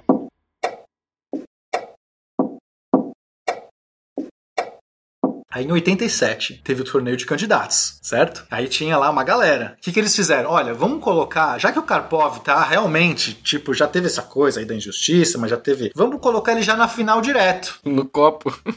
Entendeu? Ele já tá na final do torneio de candidatos. Ele vai pegar o vencedor do torneio de candidatos, joga contra ele. Quem vencer essa final, joga de novo com o Kasparov. E aí o Karpov, que de fato o Karpov tava acima de todo mundo nessa época. Assim, os dois, tanto o Kasparov quanto o Karpov, estavam acima. E ele vence. É, é, ele vence o, o- o finalista do torneio de candidatos e ganha de novo o direito pra desafiar o Kasparov. E lá vai os dois pra mais um match. Não, gente. De 24 partidas e obviamente vai pra última partida. Estavam 12 a 11. Só que dessa vez pro Karpov. 12 a 11 pro Karpov. Só que quem joga pro empate agora é o, o Kasparov. E aí, no lá pelo lance 40 dessa partida, o Karpov comete uma imprecisão. Sabe? Uma coisa que ele não, não faria, assim. Sei lá, tipo, um erro ali no meio. E por conta dessa imprecisão, o Kasparov vence, consegue dar a volta. Ele tava numa posição de de desvantagem. Ele consegue dar a volta. E, e- e vence a partida, empata o match e confirma o título. Então, mais uma vez. E aí. Tudo isso, né, já tá incrível. Você fala assim, é, são 120 partidas que os dois estão jogando pra va- valer o título do campeão mundial. Mas se não fosse suficiente, no ciclo seguinte, o Karpov vence e se qualifica de novo pra desafiar. É Porque ele era melhor do que todo mundo mesmo. Ele vence de novo, aí sem tapetão mesmo. Aí ele foi lá, venceu tudo que tinha que vencer, classificou, venceu. Meritocracia. E aí, finalmente. Só que aí dessa vez, a gente já tá aqui em 1990, né? Essa última foi 1990. 1990. A gente já viveu aí a perestroika, a glasnost, já tem toda essa, né, essa mudança na União Soviética, essa abertura tá quase caindo. Então, o Kasparov fala, eu não vou mais jogar pela bandeira soviética. Eu não sou soviético, eu sou russo. Então, o lance político escalou. Que aí, um jogou com a bandeira russa e o Karpov era das antigas, era do... do... É, é, na verdade, assim, eles brigaram pra cada um usar a sua bandeira. Aí no fim das contas eles não deixaram nenhuma na mesa. Se você olhar as fotos, não tem nenhuma bandeira. Eles tiraram todas. Tiraram, né? É. Mas é, o, o, o Karpov era camarada, né? do- E aí no final teve esse mais um match absurdo, que foi pra última partida. E o Kasparov venceu 12,5 a 11,5. Então, não tem como, gente, por isso que eu tô falando, é, essa história é inacreditável. Eu acho interessante, e aí vindo de um leigo, né? Que quem tá de- vendo isso de fora. Acho legal que. E aí me, me corrijam. pa- parece não ter muita zebra, sabe? Den- é, Nessas competições de, de xadrez, parece não existir tanto espaço pra, pro inusitado, às vezes, no sentido de alguém chegar assim. Parece que assim, se você é o melhor, você vai ganhar de todo mundo. É bem interessante isso. Quanto, por exemplo, o Kasparov, mesmo perdendo do, do, do, do Kasparov, né? Do, do Kasparov, mesmo assim ele continuava ganhando de todo mundo, né? É, e chegando lá pra disputar com ele. Isso é bem interessante. É, você nunca vai ouvir assim, olha o Lennon na cagada lá, ficou É, campeão mundial. exato, sabe? É, isso e não tem tem. esportes que tem uma abertura maior pra Seria isso, né? incrível. o Lennon deu uma sorte incrível. Olha lá o Lennon, rate 800, como é? Campeão? Não, é que assim, o que acontece é, se você tem uma diferença de rating de, sei lá, uns 100 pontos, você vai perder 90% das partidas. E, e é, tá, eu não sei exatamente se eu, tô, se eu tô falando as proporções certas, mas tem uma proporção, é, isso tudo é calculado, tanto é que daí eles tiram essas contas justamente disso. Quantas partidas um rate tal ganha de tal, é, isso tudo tem uma estatística por trás. E o xadrez, como não tem esse lance de sorte, como realmente é tipo, né, um jogo de, de, de peças, de, de comandos abertos, um depois do outro, é muito pequeno o espaço para você, é um, é um lance de sorte. É tipo, realmente muito pequeno. Mas pessoas muito parelhas, acontece. É muito comum empatar. O xadrez é um jogo que se você tá jogando os dois num nível muito alto, vai empatar muito, porque é isso. Você não vai, sabe? É, às vezes é uma imprecisão de algu- alguém que teve que fazer, alguém que teve que ousar para querer ganhar. Então é comum ter empates, a gente tá vendo aqui. É claro que isso aqui teve muito mais empates do que o razoável. Só que isso é inusitado também pro xadrez, tá?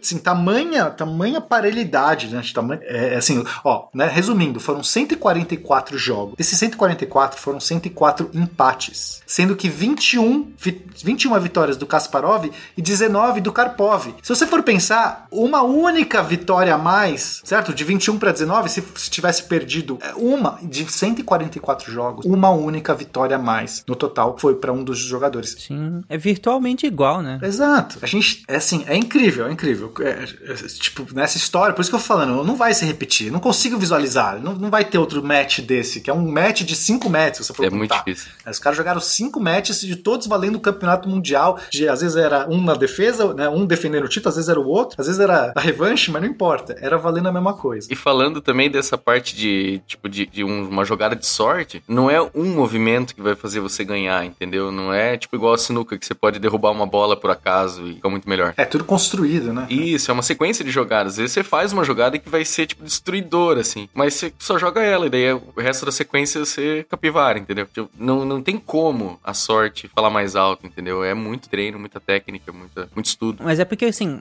é, a gente tá em clima de Olimpíada, né? E aí, assistindo ó, as Olimpíadas, claro que quem tá lá é porque já treinou muito, né? Quem tá lá já treinou muito, já, já, já, já se dedicou pra caramba e tal. Mas parece que tem um, em alguns, algumas competições, em alguns esportes, parece que tem um espaço pra uma sorte, pra um dia melhor do que o outro, sabe? Pro, pra alguém dar uma zebra, entre aspas. Não, não, é bem zebra porque todo mundo lá é muito bem qualificado. Mas às vezes o, o que não foi tão bem qualificado, às vezes pode ganhar o ouro ali por um detalhe, por uma sorte, às vezes. Tem, é, tipo no vôlei, bate a, a- a bola na rede, espirra na mão do cara. No futebol também, você dá um golpe de sorte. Isso, esses esportes têm isso muito, né? E pra alguns isso até é legal, né? Que, que meio que gera a oportunidade de você ver até uma seleção mais fraca vencer uma, numa partida. No xadrez isso é muito reduzido. Assim, pode acontecer normalmente por um erro. Um jogador comete uma imprecisão que o outro explora, né? Mas como o Lennon falou, é muito difícil nesse nível, né?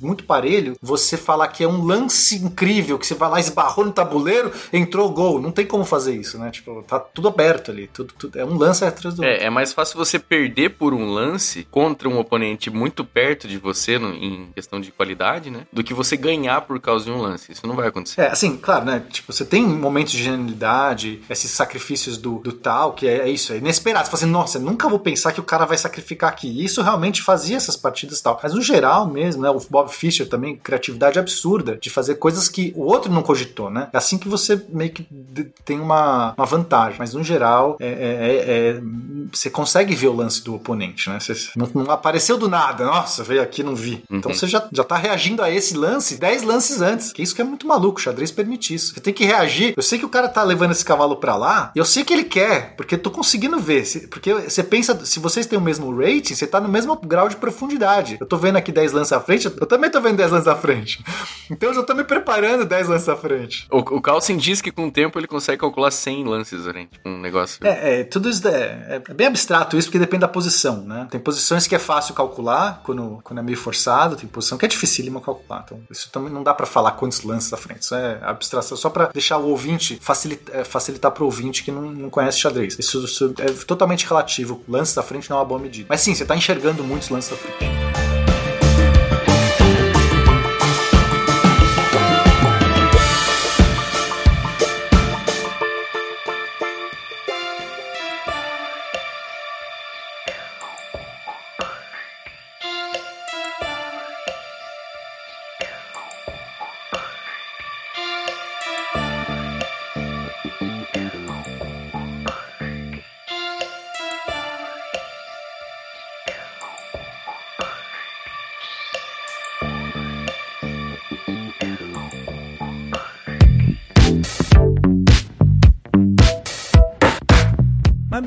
Gente. Vocês aqui ah, construíram a hegemonia do Kasparov, né? Não que o Kasparov, o Kasparov não seja ah, ruim e tal, ah, não que ele seja ruim, mas a hegemonia é do Kasparov. Mas ele perdeu, né? Não sei se vale, mas... É, ele, hoje ele não é mais, né? Tanto- Mas o que importa, importa é o seguinte: ele ficou, ele é o recordista de mais anos em primeiro lugar do mundo. 20 anos ininterruptos como primeiro lugar. Isso é de longe, assim. O, assim por isso que ele é um dos maiores, né? É, depende da meta, você pode falar, ah, não sei o quê. Não importa. Kasparov tá na história do xadrez, ele é o campeão do mundo com mais tempo, o maior rating por mais tempo, né? Ele só foi superado, né? Tem um rate, aquela pontuação, ele tem lá 2.851. Eu sei que pra quem não entende não vale nada, mas isso é absurdo, assim. É tipo. É, vamos dar um parâmetro pra galera, assim, tipo, um jogador acima da média que a gente tá acostumado em jogo, em família, em amigos, enfim. Um jogador acima da média tá ali pelos 1500, 1600 de rating, sabe? Não, acima da média tá mil. É, é verdade, é isso. Na verdade, ah, não, família. Jogador família. Tipo, vai. Na minha família, se ele souber que o cavalo anda em L, ele tá acima de muita gente. É, não, 1500, Lennon, já é muito à frente. Não, É, não, é, 1500 você tem razão, não, você tem é razão. Assim, ó, Vamos voltar, 800, 800, você já joga acima da média. 900, sei o quê, você já tá estudando. Mil, você já, cara, sério, você já ganha da, da sua rua inteira, e talvez do seu bairro inteiro. Se o teu bairro tem, tem assim, todo mundo na rua se reúne pra jogar um xadrez, você tá de parabéns. É, o meu bairro aqui é dominó. É o, é o mesmo do Tarek, inclusive. Aí, o Tarek se deu bem então, mano. Gente, urge a necessidade de um sidecast dominó, hein?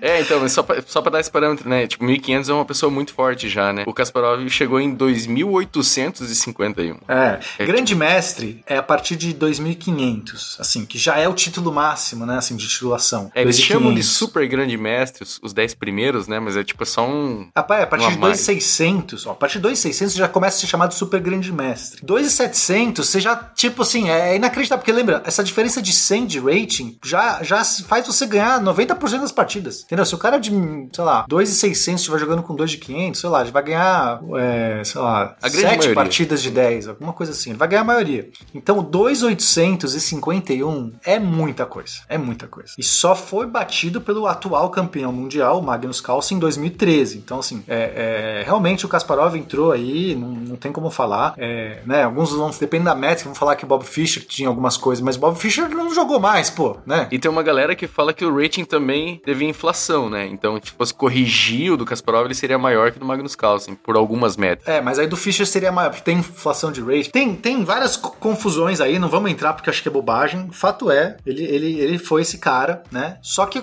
é, antes dele perder a hegemonia dele, aconteceu uma coisa interessante. Ele acabou tendo uma disputa com o Deep Blue, que foi um computador da IBM, então uma época que computadores mal conseguiam jogar xadrez. Era uma coisa, né, assim, você tinha toda essa zoeira. Gente, 96, né, cara? É, assim, é, então é, foi em 96 a partida. Antes disso, né, os, computadores eram assim rústicos. É, existia uma brincadeira de que assim, ah, o xadrez é a coisa que diferencia os- as pessoas dos- das máquinas, sabe? Tipo, o xadrez, o computador nunca jogaria. Sempre tem essa coisa, né? Inventam e, e, obviamente o computador sempre passa essas barreiras todas, né? Essa história tá marcada por isso. Não, mas assim, dá pra ver que tem uma. O, o computador é, jogar contra o ser humano, ele fica com uma clara desvantagem. Tu não pode mandar um sorvete pra ele, não pode levantar e ir pra sala do lado. Salinha, Não vai né? desestabilizar. Não vai, tu vai dizer, nossa, eu tenho cinco anos. Aí o computador responde, eu fui montado ontem, tá? Então. como é que tu vai? O psicológico ali já começa abalado. É verdade. É, Mas aí teve então um embate, né? A IBM investiu num supercomputador para conseguir vencer um campeão mundial e aí tem um match que o Kasparov ganhou por 4 a 2, só que ele perde, né? Esse 2 é duas vitórias do Deep Blue. Então ele perde, primeira vez que um computador vence um campeão mundial, vence um jogador xadrez do nível do, do Kasparov, né? Porque para vencer jogador lá do bairro do Washa, tudo bem, né? Já conseguia fazer. Para vencer um campeão mundial não, não tinha. Pena, eu acho que ele venceu o primeiro match, não foi? Sim, ele vence por 4 a 2 O, Kas- o Kasparov vence por Ah, 4 a tá. 2 Aí, no ano seguinte, em 97, então assim, saiu manchada a imagem dos seres humanos, porque um computador venceu, mas não venceu o match. Venceu uma partida, mas não venceu o conjunto. Só que aí, no ano seguinte, não teve como. Foi o Deep Blue vence por 3,5 a 2,5, super acirrado. Mas aí, o computador fala, ok, eu vim pra ficar, tipo, tchau, tchau. O computador disse isso. Disse, ele vence e joga na tela. Vim pra Drop ficar. the mic. né? É Bye, verdade, eu era, eu era o mouse. Drop the mouse. Mas enfim, é, de, né, para falar sobre os computadores, isso é uma coisa à parte. Vamos voltar aqui para os seres humanos. Então, o que acontece então depois, Lennon? Que o, é, o Kasparov fica abalado, né? Perdeu pro Deep Blue, não se recupera. É, o Kasparov é foda, porque assim, ele começa a reclamar, né? E sempre quando o Kasparov perde, ele reclama, sabe? Ele é um mau perdedor. Ah, e não só é um mau perdedor, como ele é um mau vidente. Porque ele falou uma vez: um, é, um ser humano nunca perderá pra uma máquina, né? E ele perdeu. E teve uma vez que ele falou que uma mulher nunca venceria um campeão mundial. Ah, pronto. Aguarde e verá. É, cuspiu pra cima, amigo. Ah, e ele cuspiu bastante pra cima. Não, mas aí É, foi, é. a- foi, foi, foi, foi. É, por isso que eu falei que ele era controverso, assim, sabe? Às vezes Não, ele fazia. controverso é o Não, é, não, é babaca, contro- né? controverso sou eu. Ele, ele é machista, no mínimo, É, né? sim, machista pra caralho. Controverso é chamar o Guaxa pra um cast xadrez. É ter, o- é ter o Tarek Dominó de, de host. Isso é controverso. Exatamente. O cara foi é- machista. Sim, sim. Não, é, é isso que eu digo. é isso que eu falei, inclusive, antes, né, de a gente comentar do Kasparov. Por, por exemplo, você olha, um cara que chega num rating de 2.851, né, você, você se admira pela pessoa. É, é natural Uhum. isso. Não, sim, Aí o sim. cara faz um comentário desse, tipo, daí você já brocha, né? Tipo, olha, olha o pensamento do cara. né?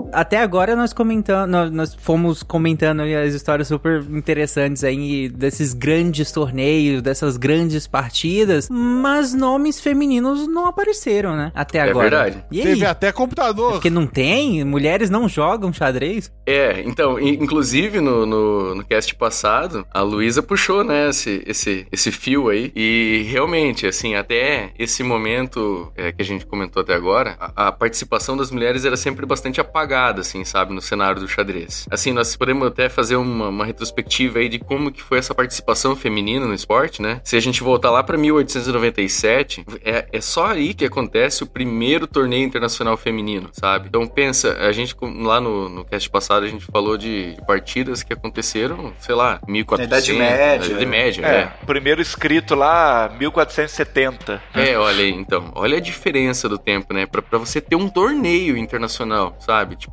é muito tempo pra você... E não quer dizer que mulheres não jogavam. É, né? exatamente. Não. Vocês, mesmo jogavam, não tinham esse torneio, não tinham esse espaço. Quantas meninas de 5 anos ganharam tabuleira? Exatamente. Mas é, é verdade. bem isso, é. Tinha verdade. isso também. Isso que o Guaxa falou tem tudo a ver, né? Tipo, cadê o incentivo, né? É, porque, assim, é, é importante falar que os campeonatos masculinos não eram exatamente. Eles eram abertos, né? Assim, poderia participar qualquer, qualquer pessoa. Mas é, o que acontece é que você não tem mulheres é, praticando na mesma quantidade, com o mesmo incentivo, com a mesma é, facilidade do que os homens. Então começa aí, você, as mulheres já não vão ganhar o tabuleiro de xadrez, elas não têm exemplos para isso, não têm incentivo, elas são indicadas apenas para cuidar de tarefas de casa, é uma atividade intelectual, a mulher não pode participar. Então, isso não quer dizer, né? O pessoal fala assim: ah, então, poxa, o campeonato qualquer um podia participar, só tinha homem, né? Então, não é porque só tinha homem, então que você deduz que as mulheres jogam pior, né? Não tem capacidade. É o contrário, que você só tá vendo é reforçando como que toda a sociedade machista né, direcionou somente pro, pro, pros homens esse direito. Então, as mulheres só vão começar a realmente ganhar algum, né, algum incentivo, ganhar alguma coisa a partir desse momento, quando começam a fazer torneios femininos, porque é, sem isso é, é difícil como, né, como é que você vai poder jogar com pessoas do seu nível, com, com outras jogadoras, para que né, exista essa, esse incentivo às mulheres se os, os torneios são dominados por, por homens. E como é muito homem jogando com todo esse incentivo, é óbvio que eles são melhores, né? É, de como é que você vai surgir né, uma mulher para fazer frente a esses caras. E aí sim começa, então, nessa, nesse final do século XIX, né, do século XX, começa essa pequena iniciativa. Ah, vamos fazer um torneio feminino aqui, inter- internacional de xadrez. Ah, um, um exemplo, assim, nada a ver, mas que, que tem a ver. Eu, por um tempo, eu fui acompanhar meu sobrinho jogando Pokémon de carta, né? E daí tinha, a gente ia numa loja, o pessoal jogava e tal. Era muito comum os pais jogarem, os filhos jogarem e as mães ficarem olhando de canto. E daí, jogando já mais de um ano, um dia uma mãe, o filho era pequeno, ela decidiu, já que eu vou passar aqui minha tarde toda de sábado, eu vou aprender a jogar e vou jogar. E ela começou a jogar com a gente. E daí outras mães começaram a jogar. Primeiro com ela, depois a jogar aqueles torneios pequenos que a gente fazia de loja. Chegou uma hora que tinha menina, tinha criança, é, que, sei lá, o pai trazia só o filho, passou a trazer a menina também. E daí tinha mais meninas jogando, sabe? É, às vezes o que, falta é uma pessoa pra começar e as outras. é, tu dá a oportunidade pra uma pessoa, né? E as outras sentirem, ah, eu posso fazer também. E isso foi bem bacana. É, isso tem muito a ver, porque, por exemplo, no meu caso, é, eu sou a única mulher de três irmãos, né? Então, como eu tinha irmãos homens, o meu pai não fazia muita distinção entre a gente, não. Todo mundo brincava das mesmas coisas. Então, desde muito criança, eu brincava. Não sei se vocês vão saber, gente, o que é isso, né? Porque agora eu vou entregar a minha idade. A gente jogava futebol de botão. Hum, gosto. né? Não sei se. pois é. Então, eu jogava com os meus irmãos. A gente não tinha muito essa, sabe? Jogava bola. E quando eu queria brincar de boneca, eles brincavam também. Eles pegavam os bonecos, tá? Pra dizer que eram os pra- dos meninos e tudo mais. Assim, tudo bem que a minha Barbie namorava um comandos em ação que batia no joelho dela, mas tava lá, então, fazia parte. Então, acho que tinha esse incentivo pro- do meu lado, né, da- dentro da minha família. Então, não tinha muita essa diferença. A diferença foi que meu pai me deu uma lousa quando criança e hoje eu sou professora. Ele devia ter me dado, sei lá, um, um tabuleiro de xadrez, quem sabe? né? Não sei. Vou ocupar a família agora também, que nem o Tarek fez. Vou jogar pra família. Maldito dominó. é, mas é isso mesmo. E assim, é só a partir dessa época ali, final do século XIX, começo do século XX, que começam a ter esses incentivos, tanto de, de campeonatos, né? Por exemplo, em 1927, a Vera Mentic, ela venceu o primeiro campeonato mundial feminino, né? E ali em 1950, tem tanto a primeira mulher recebendo o título de mestre internacional, então é, não é só os campeonatos que começam a surgir para as mulheres. Essa Ludmilla venceu, ela conseguiu o título de mestre internacional geral. E aí, no mesmo ano, a FIDE, a Federação Internacional, ela cria o título de mestre internacional feminino, entendeu? É mais uma forma de incentivar as mulheres a jogar, a, procurar esse- um- uma carreira no xadrez, né? Porque daí quando você começa a colocar esses, esses checkpoints, né? Eu quero ser mestre internacional, eu quero ser mestre FIDE, depois quero virar GM, que é o grande mestre, né? Então você começa a incentivar o pessoal a, a estudar mais, a viver a vida do xadrez, né? Em, seten- em 1978, por exemplo, a nona. Como é que é esse, esse sobrenome? Dashville. Eu não, eu não É, sei Ga onde ela... Gaprindashvili. Eu, eu acho que é, é- Bom, parece indiano, né? Eu realmente não sei. Ela é a primeira mulher, então a, a nona Gaprin. Ah, meu Deus do céu. Ela é georgiana. I- Isso, alguém conta essa. Desisti. Então, Ela em é- 78 teve uma mulher que virou a primeira grande mestre da história. Gente, é a nona, é a nona. Pronto. É íntima, é íntima. Não, mas isso, mas isso é legal, né? Então, a gente tá vendo aqui que é, em algumas décadas, da pop- depois desse né, começo, né, que incentivo, né? Mais ou menos incentivo, né? A gente ainda é muito baixista tudo isso. Isso, é. Mas você tá com aquele né, pequeno incentivo. A gente começa a ver as mulheres subindo de nível e chegando em mestre internacional e em grande mestre. E aí, grande mestre é aquilo que a gente falou, é o título mais alto do xadrez. Então, essa nona aí dava cacete na maioria, 99% de quem jogava xadrez, né? Porque pra você se tornar grande mestre é muita coisa. Então aqui a gente tá vendo finalmente as mulheres né, conseguindo, não, nem perto de igualar até hoje, não, né, nem perto de igualar, mas é, tendo esses referências, esses ícones, porque aí você vai ver a nona jogando, você menina vai ver a nona jogando, e você fala assim, eu também posso. E é isso que é importante, aquilo que é, vocês já, já citaram aí, né? De você ter o exemplo pra você começar a se inspirar. Porque antes você fala assim, cara, não, nunca vou poder, porque, sei lá, só tem homem aí, né? Tem todo uma- um discurso que é, que é criado. Isso é muito legal. Então, em 78 a gente tem esse, esse momento, né?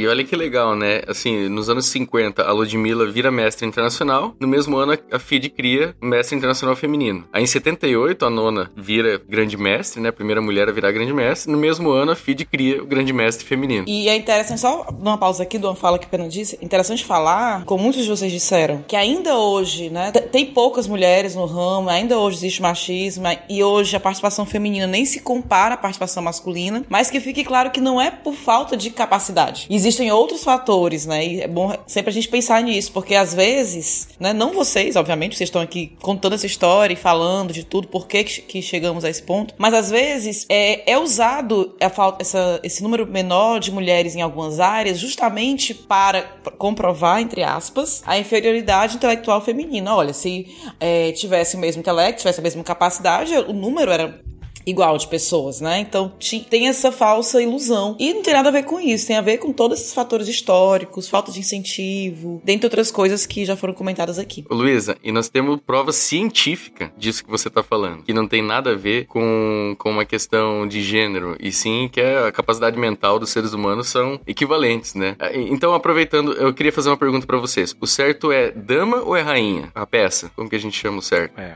sempre chamei de rainha, né? Eu também, sempre chamei de rainha. Certo é dama, porque rainha só tem uma. É ela, a Judith Polgar, a rainha do nosso xadrez. Tá bom, né? A Eu, eu tô Judith. contigo, Tarek, eu tô contigo. eu, eu peguei a carreta e vou começar, tá? É, tá, né?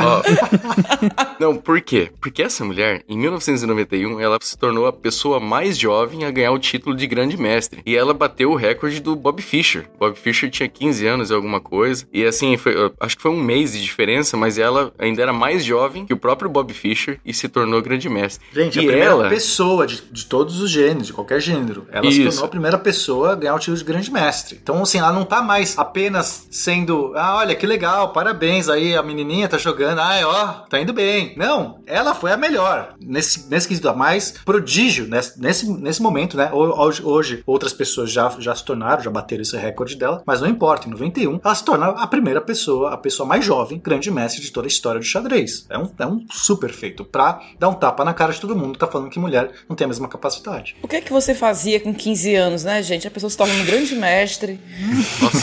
É Não, triste. Essa mulher, ela vai, ela vai dar tapa na cara de muita gente. Muita gente mesmo, assim. Ela, tipo, ela vai praticamente dar tapa na cara da sociedade inteira. Inclusive o próprio Kasparov, né? Que a gente tava falando ali acima. É, ele. é. Exatamente. Vai ter, vai ter uma questão com o Kasparov. aí, Exatamente. Vai ter duas questões com o Kasparov. pra gente já chegar lá. O- o- então, a Judith Polgar e as irmãs dela, elas são a prova que eu falei antes, prova, comprovação científica de que isso é uma bobagem, esse negócio de que é, a mulher não vai bem no xadrez por falta de capacidade mental. É, a- as três irmãs, elas são fruto de um experimento do seu pai, dos pais, na verdade, né? É muito engraçado que tem trocas de, de correspondência entre o pai e a mãe delas, antes delas nascerem, e os dois são cientistas, eu acho que a mãe dela é linguista e ele é, é comportamental. E aí eles falam, ah, a gente podia ter filhos, né? Pra gente, quando eles tiverem essa idade, a gente faz tal experimento neles. E daí quando eles tiverem... Perfeito. Caraca. Tá É, e o pai delas, ele tinha um, inclusive, um, publicou um artigo, acho que é mais de um artigo, inclusive, dizendo que a genialidade era um negócio que você poderia ser treinado, e não é uma coisa inata, entendeu? Então ele tinha essa hipótese dele e ele falou que ia provar com as filhas dele. E aí ele pegou as crianças, ele no começo, né, quando elas eram muito, muito jovens, ele não sabia exatamente no que treinar elas, é, acabou apresentando várias coisas e elas descobriram o tabuleiro de xadrez e gostaram bastante. Então ele falou: ah, não, acho que é por aí mesmo. Acho que é. Esse é o caminho, entendeu? Cara, essas meninas é um absurdo, um absurdo. Sério, tem que, tem que ver elas assim, criancinhas jogando de costas uma pra outra, sabe? Tipo de memória, os que a gente chama de jogo cego, né? O blind, blind o blind chess. É, cara, é assim, é, é de se espantar, sabe? Então, a Judith, muito cedo, muito jovem já, ela já tava cacete aí, muito jogador forte. E ela tinha esse, esse es- espírito, sabe? Que inclusive foi, foram os pais delas que passaram pra elas, de não baixar a cabeça pra homem, sabe? É, vocês são tão fortes ou mais do que qualquer homem que, que apareça na frente de vocês. E aí elas tinham essa, essa necessidade de se provar, né? A Judith, Judith, por exemplo, das três irmãs, é claro que ela se destacou. E até uma sacanagem, né, com as irmãs delas, porque elas eram muito fortes. Mas é tipo o Barrichello, sabe? Que era companheiro de equipe do, do Schumacher. puta, né? Foda. O cara era um puta corredor, mas tinha um melhor do lado. Então, a, a Judith, assim, é um absurdo total, assim. É considerada a melhor jogadora da história, sem dúvidas, assim, né? Ela é simplesmente genial e mostrando que a hipótese do pai dela até tinha um fundo de razão, né? É, ela, ela, ela figurou né, entre os 10 maiores de- no ranking. E então, assim, e até hoje, ela é sempre um nome é, colocado entre os maiores do xadrez. Então, o que ela, o que ela conquistou tá, tá assim, é sem igual. As partidas dela, muito criativa, é, é, sabe, com ideias é, de, sabe, que, que, que trazem, assim, mov- momentos, movimentos muito, muito interessantes. Então, assim, ela, ela fez, ela, ela, ela construiu o xadrez também, ela não foi só uma coadjuvante, né? Então, isso é muito legal. É, teve, teve algum, algumas questões aí com, com Kasparov, né? Um dos, um dos incidentes, vamos dizer assim, ela jogando com o Kasparov, tem uma regra no xadrez, que é o seguinte, se você é, pega pega uma peça na mão, né? Toca na peça, você tem que jogar aquela peça. E aí, quando você larga a peça, jogou. Tipo, né? Então, primeiro, você tocou na peça, você vai ter que mover aquela peça, aí soltou, soltou, acabou, né? Fácil, porque senão a pessoa, oh, peraí, não sei o quê. O que acontece? O Kasparov lá no- jogando com ela, então não tá falando de qualquer um, tá falando do Kasparov. E ela tinha acho que 15 anos ou por aí. Ela era bem jovem. E aí teve um lance que é, o Kasparov pega o cavalo, assim, dele, né? Aí ele tá ali, então ele vai jogar com o cavalo, tá pensando ali, ele- aí ele posiciona num lugar, ele solta. No, no que ele solta, ele se arrepende, ele vê alguma coisa. E pega, imediatamente, assim, sabe? Ele solta e pega. E, olha, faz aquela, tipo, ah, ninguém viu, ninguém viu, não. Mão mais, mão mais rápida que os olhos, sabe? Aquela coisa, eu peguei, tem- Só que ela olha pra ele com uma cara do tipo, sério, velho? Você tá sério? Eu, eu, eu vi esse negócio aí. Você vai fazer isso mesmo? Ela olha com uma cara de reprovação. Aí ele vai lá e põe, muda o, o lugar do cavalo, põe outro lugar, né? E assim, né? Pô, fi- ficou, é uma mancha, é uma, é uma mancha dessas da, na- no, no Kasparov, né? É, ela ficou com receio, assim, porque imagina, né? Você é uma, um adolescente ali, tá jogando contra o campeão mundial, o cara mais respeitado da história, assim, do xadrez, pelo menos, né? Tá ali na tua frente, com aquela cara dele, assim. Ela não, ela não, nem reclamou, sabe? Tipo, ela simplesmente engoliu aquilo, não sabia se chamava ou não, sabe? Ficou naquela situação. Só que o Kasparov não contava que tinha o Big Brother olhando ele, né? Tem filmagem, tem, você consegue encontrar isso aí no, no YouTube, tem alguns uns vídeos assim, até tinham tirado numa época, sabe? Acho que ele fez algum lobby pra tirarem da, da internet, mas tem uns, uns vídeos aí que mostra, assim, não tem a menor dúvida, sabe? Que ele solta, o cavalo depois pega rapidinho. assim. E ela na hora ela já dá uma olhadinha pra ele. É bem legal de ver. É interessante que, enquanto vocês falavam, eu vi aqui que vocês colocaram que ela sofreu uma série de preconceitos, né? Tal, por ser mulher e, e aparentemente por ser bonita também, uma mulher bonita, né? Ai, foda, é foda, gente, entendo. Sim. Acho justo.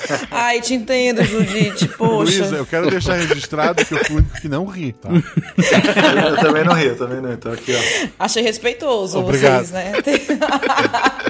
Eu fui dar uma olhada aqui, tem al- al- alguns artigos que colocam que a, a série do Netflix, do Netflix meio que se inspirou é, nela, né? Nela e nas irmãs, né? Ah, não é uma história real, né? A série do, do Netflix sobre a... sobre... como que é o nome mesmo da série? O Gambito da Rainha. O Gambito da Rainha. É, o Gambito da Rainha não é uma história real, mas parece que muito inspirada no jeito delas, né? No jeito das irmãs e principalmente da Judite de jogar, né? Era, é, e nos problemas que elas enfrentaram ao longo do- do- do- da vida é, jogando xadrez em relação à recepção masculina nesses grandes torneios, inclusive a questão do Kasparov, né? Que ele teria falado diretamente em relação a ela, em relação a, a que ela sofreria como se fosse os efeitos da natureza, assim, no sentido de, de dela ser mulher, ela ter uma limitação intrínseca que e limitaria ela a subir mais do que ela já tinha conseguido. Isso antes de perder pra ela, no caso, né? É, o Kasparov dizia que nenhuma mulher teria capacidade psicológica de aguentar horas de uma partida de xadrez, sabe? E aí ele perde em seguida, né? E daí ele leva um sacode dela que ele sai sem rumo.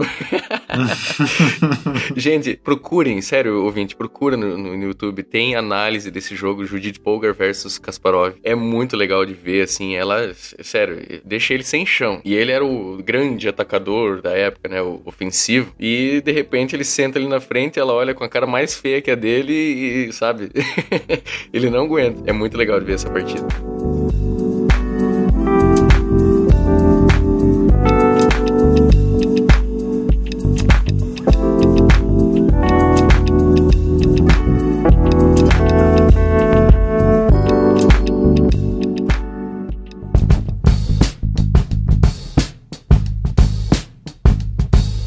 E é claro que a Judith Polgar não, né, ela é essa figura, mas ela não, não é a única mulher, né, que, que, se destaca hoje em dia, né, no mundo do xadrez. É, eu também falo, eu recomendo o ouvinte para dar uma procurada na Regina Ribeiro, que é uma, uma enxadrista brasileira. Ela já venceu oito vezes o Campeonato Feminino Brasileiro. É uma mulher negra, sabe? Ela passou por muitas dificuldades. É bem legal de, de pesquisar sobre ela. E ela é, assim, é, assistam as partidas dela. É genial. Ela tem um jogo posicional muito bonito, sabe? É, para quem tá querendo, tem, tem a vontade de aprender o xadrez, eu acho que vale muito a pena ver como que ela joga. E, claro, né, que a Judy também não foi a única que sofreu com os preconceitos por ser mulher. Tem uma jogadora chamada Ana Rudolph, ela é húngara e hoje em dia ela faz streaming no YouTube e em outras plataformas. É bem legal, eu adoro o canal dela. É, tem um canal bem legal, tanto no YouTube quanto na Twitch ela faz. É, eu gosto. Que ela, ela fala tanto, tanto ela jogando, né? Tem vários jogadores de xadrez hoje, até grandes campeões aí, com canais no YouTube. A gente vai falar isso mais pra frente no final, pra daí dar umas dicas pra vocês. Mas ela faz os streamings de, de partida dela, mas também ela tem vídeos ensinando é, conceitos de xadrez. Então é muito legal, né? Ainda mais pra, às vezes, a- a- mulheres que querem começar, às vezes não tem uma referência, pô, entra no canal dela. É inglês que ela fala, né? Mas enfim, dá pra pôr legenda lá também, não sei as línguas que dá, mas dá pra pôr, acho uma tradução automática se não falar inglês. Eu acho que é uma ótima referência hoje, assim, pra quem quiser falar, ah, né? Tipo, seria legal. Mas aconteceu uma história com ela, né, Lennon? Pois é, Ana Rudolph, ela é uma, uma mulher, assim, bastante vaidosa, ela, ela sempre usou bastante maquiagem, batom, ela tem coleção de batons e tudo mais. E, assim, ela é uma jogadora bastante forte, mas teve um campeonato que ela estava participando, em 2007, na França, que os outros jogadores, em questão daquele rating que a gente estava falando até agora, aquela, aquela medida, né, ela estava um pouco abaixo, em, em relação a alguns até bastante abaixo, em questão de rating mesmo, sabe? Mas ela estava num dia inspirado, sabe? Ela começou, entrou no- na- nas partidas, assim, foi ganhando uma atrás da outra. Ela teve ali, acho que chegou até quatro vitórias consecutivas. Ela tava tendo um dia brilhante, sabe? Aí começaram a meio que desconfiar dela. Aí um cara lá, babacão, começou. ah, não, porque ela tá usando engines, né? Ela tá usando algum computador pra dizer as jogadas pra ela e tá passando pra ela pelo batom. É porque, é porque assim, era a única coisa que ela tinha ali com ela. É, na Cara, virar fiscal do Enem. É o ego ferido do cara que é, que sabe, como, como é que essa mulher aqui que tá com rating, sei lá, 100 abaixo de mim, não sei quantos que dá, mas é, vem, me venceu. Tem que ter alguma explicação, porque não, né, como é que eu perdi pra uma mulher? Começa, e daí começa a procurar. E aí, ah, então é o batom, porque você tá com esse batom com- na mão aí, né, à disposição, né, tá tipo, aqui a, a sua, mão, a sua mão, você tá, tem algum código nesse batom. Por que, que uma mulher andaria com batom, né? Não faz Né? sentido. Não consigo imaginar. né? Nunca viu meus companheiros em xadrez tá com batom? Essa mulher tá de batom? Você matou. Olha, isso é muito. Gente, isso é tão comum. Isso é tão comum. Eu, minha área é matemática, então, assim, tem muitos homens, né? Eu sempre estudei com homens, trabalhei com homens. E as seleções que eu participei, em que eram muitos homens, só eu de mulher, se eu ganhasse, se eu é, fosse contratada numa empresa ou passasse no concurso, é muito comum eu ouvir. Eu ouvi. É, a única mulher que tinha no- na competição ou no, na seleção entrou porque, né, tem uns atributos que nós não temos. É sempre assim.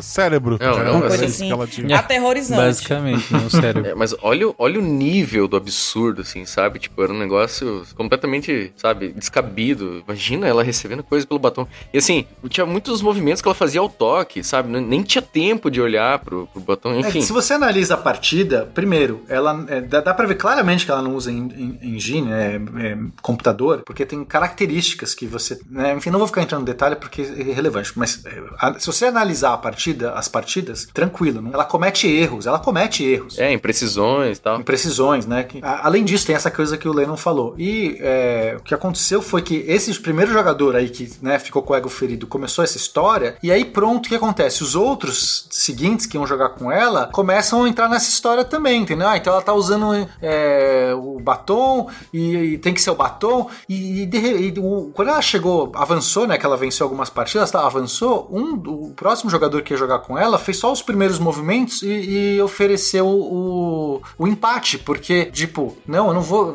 Você tá roubando. Ficou um. um- ela foi, assim, muito, sabe, constrangida. Ah, desculpinha. Não, foi um absurdo, assim, eles pegaram as coisas dela, tiraram tudo da bolsa. É, isso, aí teve isso, né? Aí revistaram ela, ela saiu chorando do, do, do salão lá, tipo, depois voltou. Aí até o, o responsável lá pelo evento depois falou que foi constatado que ela não tinha realmente nenhum equipamento, sabe? Daí a galera que tava lá no, no local aplaudiu e tudo mais. Só que aí, né, cara, aí você já acabou com o psicológico dela. Tipo, ela, Exato. imagina. Ela tava numa tarde inspirada e foi humilhada. Não, só com né? dela. Qualquer mulher que acompanhou essa competição foi jogar dominó.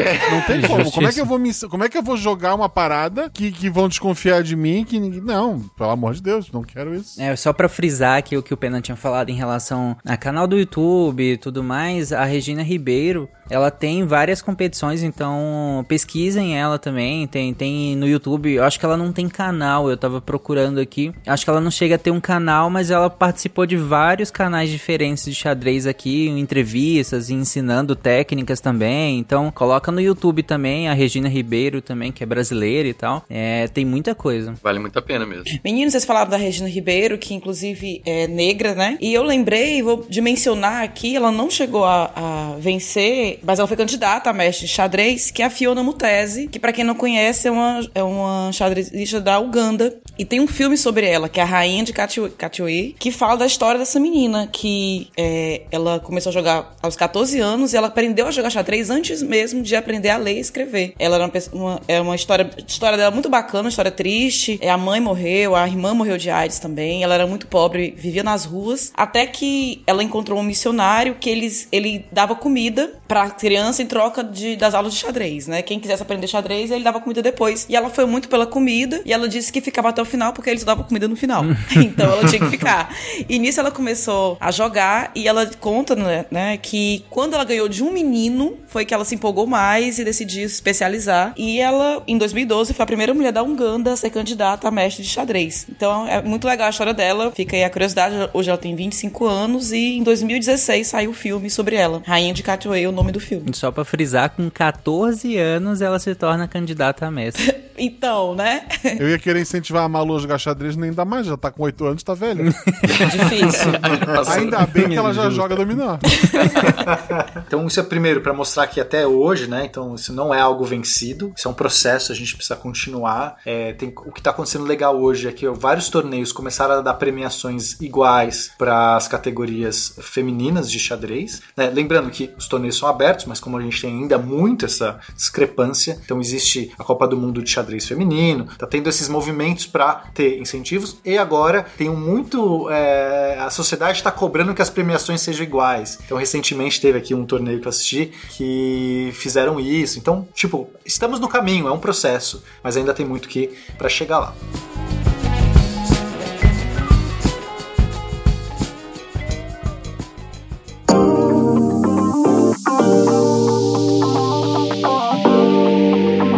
Olá, pessoas! Olha eu aqui para mais um Momento Gambling! Dentro do nosso assunto de chess, de xadrez, conversei com Linda Jean. A Linda me contou, a Linda foi linda. Ela me contou sobre como que ela começou a curtir xadrez. Eu falei, né, tinha falado um momento antes da conversa que meu pai que me ensinou e tal, e que eu, enfim, sei os movimentos, mas não sou assim. é o meu máximo, né? Eu só sei alguns movimentos. O, o, o que que cada peça faz. e aí ela me contou a história dela. Eu vou colocar aqui para vocês ouvirem e depois a gente conversa. E aí eu queria que vocês ouvissem alguns pontos específicos, já que a gente tá falando de xadrez. Ela fala sobre quem foi que ensinou para ela, né? Como que ela se interessou pelo xadrez. Ela fala com quem ela joga xadrez e com quem ela aprendeu a fazer aquelas aberturas, openers. Ah, e qual é o opener que ela faz? Vamos ver se vocês conseguem ouvir isso aí. Vai, toca DJ! Very exciting. Um, I have a grandfather who was really into chess. He had like this whole bookshelf dedicated to it. And so, and he would have these huge like pieces this big and a big board. So as kids, we really like to play with it, you know? And sometimes he'd even be like, well, you guys are interested. Let's sit down and learn it. And so that's how I, I started learning uh, chess. Now I have a brother who will play with me and he's way better. And I've been playing longer and he's just better. I don't know what it is. Um, he's just smarter or something. but I did learn a few openers. So like the knights openers, really. Uh, so if you just learn an opener, just learn to pull the knights out in front and then move a few pieces after that, because you can move the knights out in front of the, the Yeah, pawns yeah. to the side.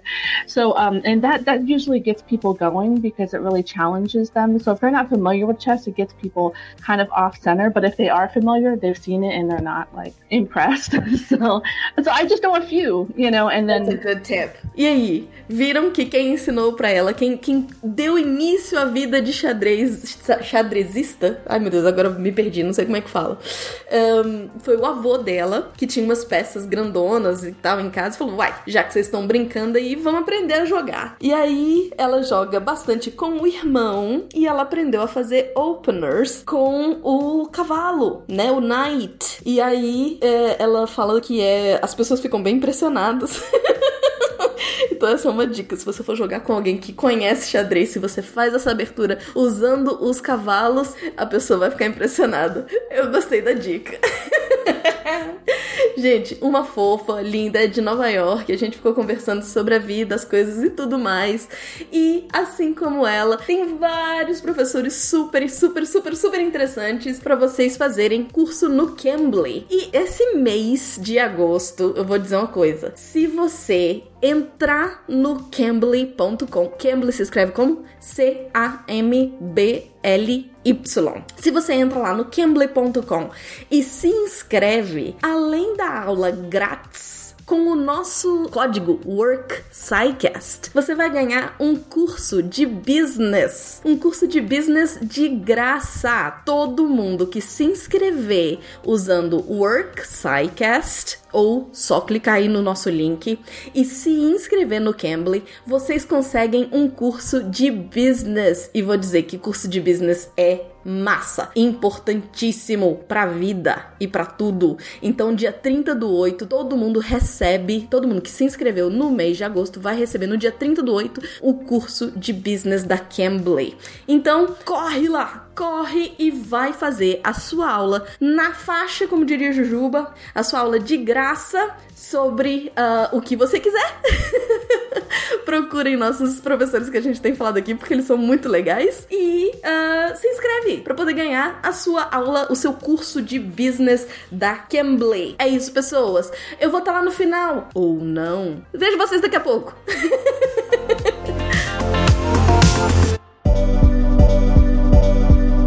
Bom, gente, é, essa última parte a gente comentou, inclusive a gente falou, o tom que a gente falava às vezes parecia que a gente ainda tava naquela parte histórica, mas essas pessoas que nós citamos agora, principalmente as mulheres que nós citamos agora, são todas contemporâneas, tá todo mundo vivo aí, inclusive, tá, gente? É que às vezes a gente ficou citando como se fosse uma coisa antiga e tal, mas não, é, é recente pra caramba. E aí, aproveitando o gancho, como, que gente, como é que tá hoje? Como é que é o cenário hoje mesmo, atual do, do, xadrez? Quem são os nomes? São esses mesmos que a gente acabou de citar? Surgiu gente nova? Como é que tá? E aí a gente entra numa parte que, se você ouviu já esses dois episódios sobre xadrez, imagino que quem não joga, ou quem joga pouco, ou quem não joga nada como eu, esteja empolgado. Caramba, eu quero aprender a jogar isso. É, é, é realmente é uma curva tão interessante de quanto mais você aprende, melhor você joga de fato. É sem aquele componente sorte muito grande, igual a gente estava brincando aqui, é, que, que não tem tanto assim, que é realmente fascinante algo que você pode estudar mais, jogar mais e se tornar cada vez melhor naquilo. Ou se você quer só se divertir também com os amigos, está extremamente válido. E a gente vai fechar esse episódio falando como, onde procurar informação sobre isso para que a gente possa aprender a jogar. É, então, assim, o xadrez é, contemporâneo, né, atual, assim, pô, tá, é, permite muita coisa, porque a tecnologia ajudou muito. Então a gente vai ter partidas pela internet, é, a gente vai ter outras formas de jogar xadrez blitz muito rápido, que você com mouse você consegue manipular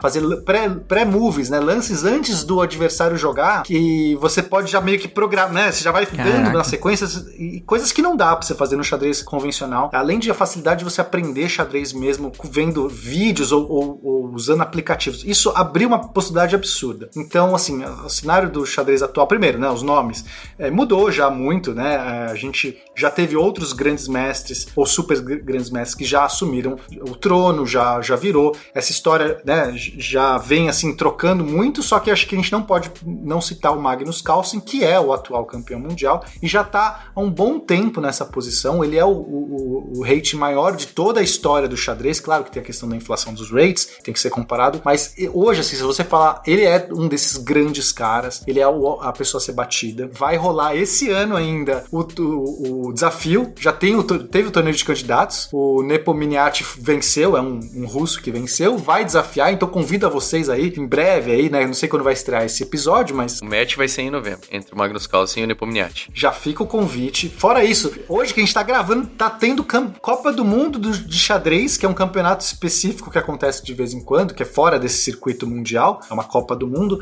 E olha só, o Magnus Carlsen, que é o, o- o- campeão mundial, perdeu hoje. Ele saiu, ele tava na semifinal, eu acho. Perdeu pra você ver que acontece. Então, né, é- é- a gente tá falando aqui de nomes, não é mais, né, o Cortinó e o Karpov lá, tipo, acontece, são muitos parelhos, mas ele venceu, ele, ele joga muito bem, assim. O Mozart do xadrez, o pessoal fala, né? Exato. E, e talvez um dos maiores de todos os tempos. Então, né, fica aí pra quem quiser acompanhar. Não sei quando sair esse episódio se vai ter acabado a Copa do Mundo, né? Mas enfim, fica o Mas convite. procurem no YouTube as análises das, das partidas da Copa do Mundo, né? Porque assim, a Copa do Mundo, ela é, ela dá duas cadeiras pro torneio de candidatos. Então os dois primeiros colocados da Copa do Mundo já estão garantidos para poder tentar depois tirar a cadeira do campeão mundial. E não sabemos se será o Magnus Carlsen ou o Nepomniachtchi. Agora, é, pegando essa, essa, esse lance aí do- dos aplicativos e tal, a galera começou a inventar novas maneiras de jogar xadrez. Tem umas variantes. Variantes existem desde o começo, lá desde o xa- xadrez surgiu algumas mu- muito interessantes. Mas acho que a gente queria citar aqui algumas muito engraçadas. Uma é o xadrez tridimensional, né, Felipe? Você quer contar como que funciona? É, então, é, pois é. A gente tem o xadrez tridimensional que chegou a ficar famoso ali na época do Big Bang Theory, né? Que você tem. é, na verdade, são vários tipos de xadrez tri- tridimensional que existem. O mais tradicional é o, é o xadrez que é chamado de xadrez espacial, ou xadrez de Raumschaft, né? Que é alemão. Ah, ninguém reparou. E a ideia é que você tenha três placas diferentes, né? Uma, uma sobre a outra. E além dos, dos movimentos que você faz ali no mesmo plano nas placas, as peças também podem se mover é, nas casas para frente, na- na- nas diagonais e tal, e acima. Então todos os movimentos que, que a peça pode fazer é, nas dimensões ali do, do- do- da primeira placa, ela poderia fazer também acima ou abaixo. Então, se uma torre ela pode se movimentar em linha reta é, na, para frente ou, ou para o lado, ela também vai poder se movimentar para cima ou para baixo, parando exatamente na mesma casa, só que na casa acima ou na casa abaixo. Um, um bispo ele pode se movimentar na diagonal, então ele também pode se movimentar na diagonal acima ou abaixo. E existe nessa, nesse xadrez tridimensional uma peça nova, diferente, que é a peça do unicórnio, que ela tem um movimento completamente bizarro que eu não, não consegui entender, juro. Eu, eu, eu, sou muito burro, porque não fez o menor sentido pra mim. Mas ela faz um movimento que é uma mistura do movimento do, da torre com o movimento do bispo, certo? E ela se move no- pelos cantos do cubo da, da- do que o tabuleiro forma, sabe? É uma parada meio louca. Não, já é um xadrez assim, né? Se você tá achando fácil jogar xadrez, já tava grande mestre, não tinha mais desafiador, tenta esse. Mas, mas esse não é o xadrez mais legal que existe. Não é. Eu, eu quero, por favor, agora, agora, editor, é hora de rufar os tambores, porque nós vamos falar do xadrez 5D com viagem no tempo e multiverso. Parabéns. O nome é ótimo. E é sério, não é zoeira. Cara, é, é a coisa mais linda que existe esse jogo, gente. Esse é, é um joguinho que tem na Steam, tá? Como é que é o nome? É xadrez 5D. Com viagem no tempo e multiverso. É lindo, é lindo. 5D Chess with Multiverse and Time Travel. Se vocês quiserem procurar na Steam, vocês Tem vão na achar. Steam. Eu, eu instalei pra jogar e é muito divertido, gente. É muito divertido. Gente, é, é maluquice. Você Caraca. pode, você, por exemplo, você pode voltar no tempo. Então você fez um movimento, aí você fala assim, tá, agora é, você vai jogar. Aí você fala assim, não, eu vou voltar essa peça no tempo, essa, essa torre. Tipo, dois movimentos antes, quando dois tempos atrás, e ela aparece porque ela voltou no tempo. Só que agora ela abre uma, uma, uma linha paralela, porque ela não existia É, no passado. multiverso, né? Exatamente. gente, não. É igual de volta pro futuro. Você volta no tempo, Gente, você tá numa perfeito. linha paralela. E aí você joga em dois tabuleiros, porque você, E aí- o, seu, o seu adversário agora tem que jogar nas duas multiversos. Ele tá- responde numa, responde na outra. Só que ele também pode voltar no tempo, ele pode abrir mais uma. E, gente, é muito doido. Inception xadrez. Fica quase. muito louco porque no final, do, no final do jogo você tá jogando com vários tabuleiros ao mesmo tempo, cada um deles por causa de alguma alteração que alguém fez. Tentando dar algum checkmate, você ver se você der algum checkmate, você vence. Então, você tá... É maluquice, mas é muito legal. Eu, coloquei no YouTube, isso é insano. Olha. Gente, É muito legal. Quem tiver ouvindo, tiver acesso ao computador, eu vou, a gente vai colocar no post também algumas imagens. Mas se você tiver acesso a um computador ou celular, pesquisa isso no, no, no Google, bota no Google Imagens ou no YouTube. Que coisa louca, gente. Até o xadrez virou quântico agora. É, é, é lindo, gente. Esse jogo é lindo. Esse jogo é realmente lindo. Eu fiquei muito empolgado com ele. Mas pra você que quer jogar xadrez, não só o 5D e tal, você fala assim, Ah, ah, eu vi tudo. Não, se você quiser jogar o 5D, você baixa na Steam ou compra, né? É barato, não sei. Tipo, É baratinho, né? compra e joga, vai. Vai na fé. É, mas se você falar assim, não, quero ser o xadrez convencional, gostei dos episódios, quero me dedicar, agora eu, eu quero jogar alguma coisa aqui. Gente, é muito fácil hoje em dia, porque é isso que eu falei, tá muito acessível. Quando eu comecei a estudar xadrez, né, eu- lá no meu clube, de, que eu fazia, fazia parte de um clube de xadrez lá na física, né, cara, os livros eram, você tinha que saber lá todos os códigos, né, toda a nomenclatura de xadrez, era livro, você tinha que ficar lendo. Ah, A3, bispo B4, rainha, D, você não via nada, você tinha que ficar no seu tabuleiro lá em casa, mexendo, e dava dor de cabeça aquilo, e ficava estudando as posições. Hoje em dia não precisa de nada disso. Você tem um monte de app, site e tal, gratuito. É, alguns que você paga para ter mais recursos, outros que não, aí tem todos os gostos. É, o mais tradicional talvez seja o chess.com, que você tem tanto um app quanto um site, que você pode jogar gratuitamente partidas, você tem, recebe ranking, e você tem como estudar. Então, assim, tudo visual, entendeu? Você vai, eu quero estudar posições, aberturas. Cara, para estudar abertura, eu tinha um livro de aberturas de xadrez que eu tinha que ficar folheando pra, pra ver a abertura. Agora não, aparece na sua tela, eu quero estudar essa abertura, aparece. Ah, eu quero aulas de xadrez. Tipo, vai lá, você clica no vídeo em português, inclusive. Tá lá o, o, o Cricor, né? Que é um dos, dos grandes enxadristas brasileiros. Ele é, ele, ele é contratado dos, dos chess.com e ele, dá, ele tá lá, né? Tem vídeos com ele ensinando as posições, os movimentos. Isso é muito fácil. E tem outros diversos apps e sites e tal é, para vocês explorarem. Tem até do Magnus Carlsen. Tem um do Magnus Carlsen. Agora, o mais legal. Bom, então, acho que isso já é muito legal, né? Alguém quer recomendar algum específico? Eu uso o chess.com também. É, eu também acabo usando o chess.com. Mas esses é, é para jogar ou, ou eu vou aprender mesmo com eles também? Pros dois, pros dois. Você entra lá. E aí você pode dar, jogar, você põe lá o tempo que você quer jogar, ele vai rotacionar e jogar contra outros jogadores no mundo com o seu, mais ou menos o seu rate, né? Então no começo você vai receber um rate padrão, você vai é, subindo, descendo. Agora você tem lá desafio, você tem é, fazer puzzles, né? Que são esses. Você treinar o xadrez, você tem que resolver certos puzzles, né? Posições, tipo, pretas jogam e vencem. Então você tem que achar o movimento. Temas Isso você treinar. Temas táticos, aberturas, teoria de jogo, meio de jogo, tipo tudo, sim, sério. É, é, não, não tem. é, quando eu comecei a estudar xadrez, nossa, se eu tivesse começado hoje seria muito fácil. Então, você aí que quer começar no xadrez, tá muito fácil. Mas além disso, tem os streamings, tem os canais de YouTube que a gente falou. Então, eu gosto muito de alguns dos canais brasileiros que tem. Tem tanto esse do Krikor Mekhtarian, né, que ele é de família armênia, por isso que ele tem esse nome diferente. É, mas também Krikor Mekhtarian. É, tem, tem esse nome diferente, Krikor, né, Mekhtarian, mas ele é um excelente xadrista brasileiro, tem um canal muito legal, tem outros Jogou caras... na Copa do Mundo. Tava na, é, ele tava nessa Copa do Mundo aí, saiu em alguma etapa aí, mas foi muito bem. A gente tem aí também uns grandes de divulgação, que é o Rafael Chess e o Rafael, o Rafael Leite. Que, É o Rafa que são- Chess, eu acho. Rafa Chess, que eu recomendo muito, tipo, esses dois, assim, que desde ensinar realmente como jogar, até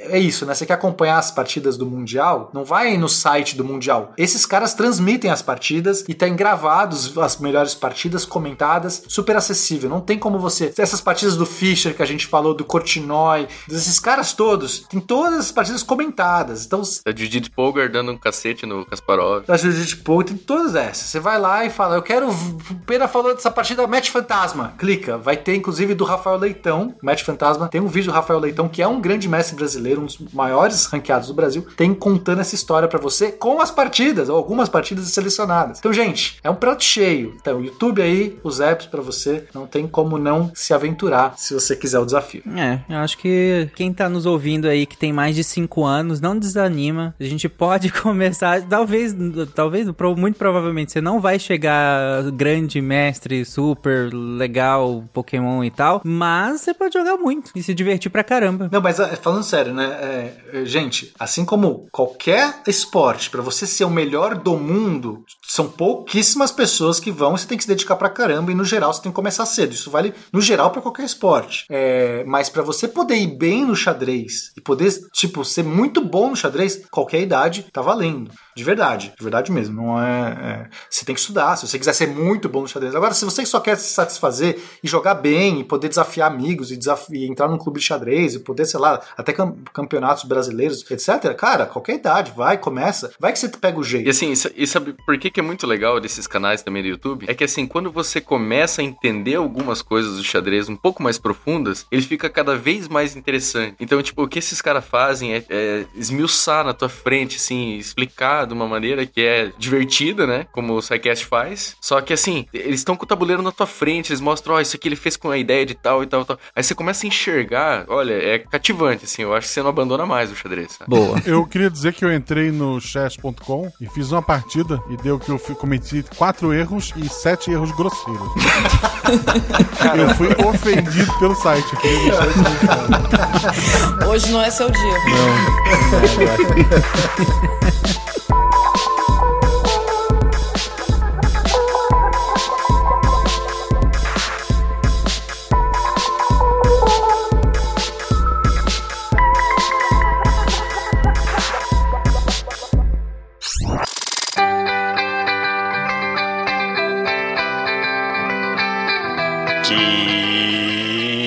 texto da semana dedo aqui que já vai fechar e não vai abrir. O que? Você não leu? É, gente, aqui é o André Trapani. Eu vim falar sobre os textos dessa semana. A Deb não pôde vir hoje, ela falou alguma coisa sobre testar um sistema de realidade virtual para um jogo, alguma coisa a ver com a RP Guacha. O Nimi que era pra estar aqui, mas ele não apareceu e eu acho que ele não leu os textos dessa semana. Vamos ver o que, que ele perdeu então, gente.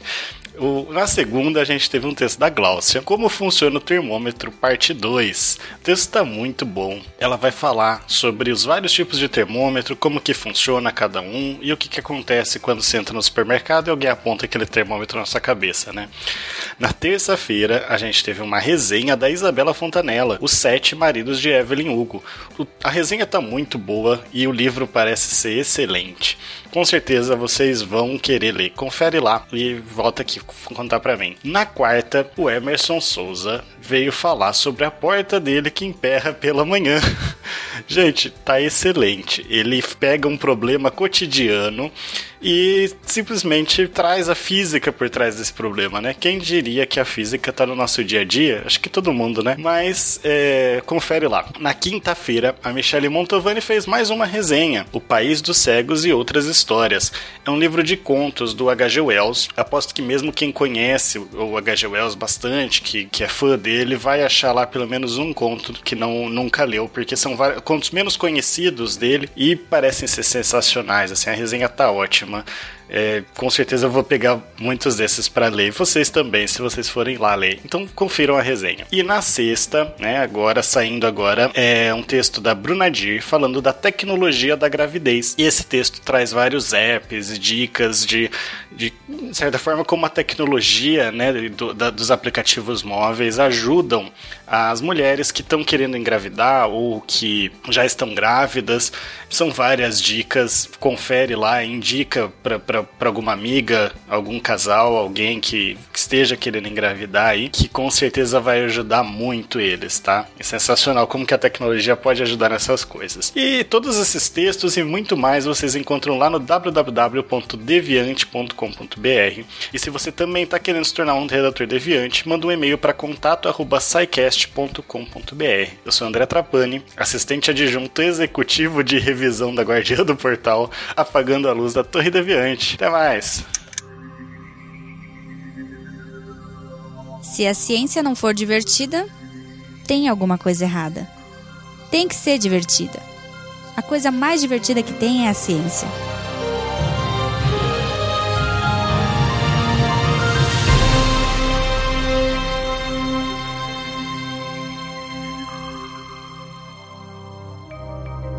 Este programa foi produzido por Mentes Deviantes. deviante.com.br Este programa foi editado por Tapcast. Edições e Produções de Podcast.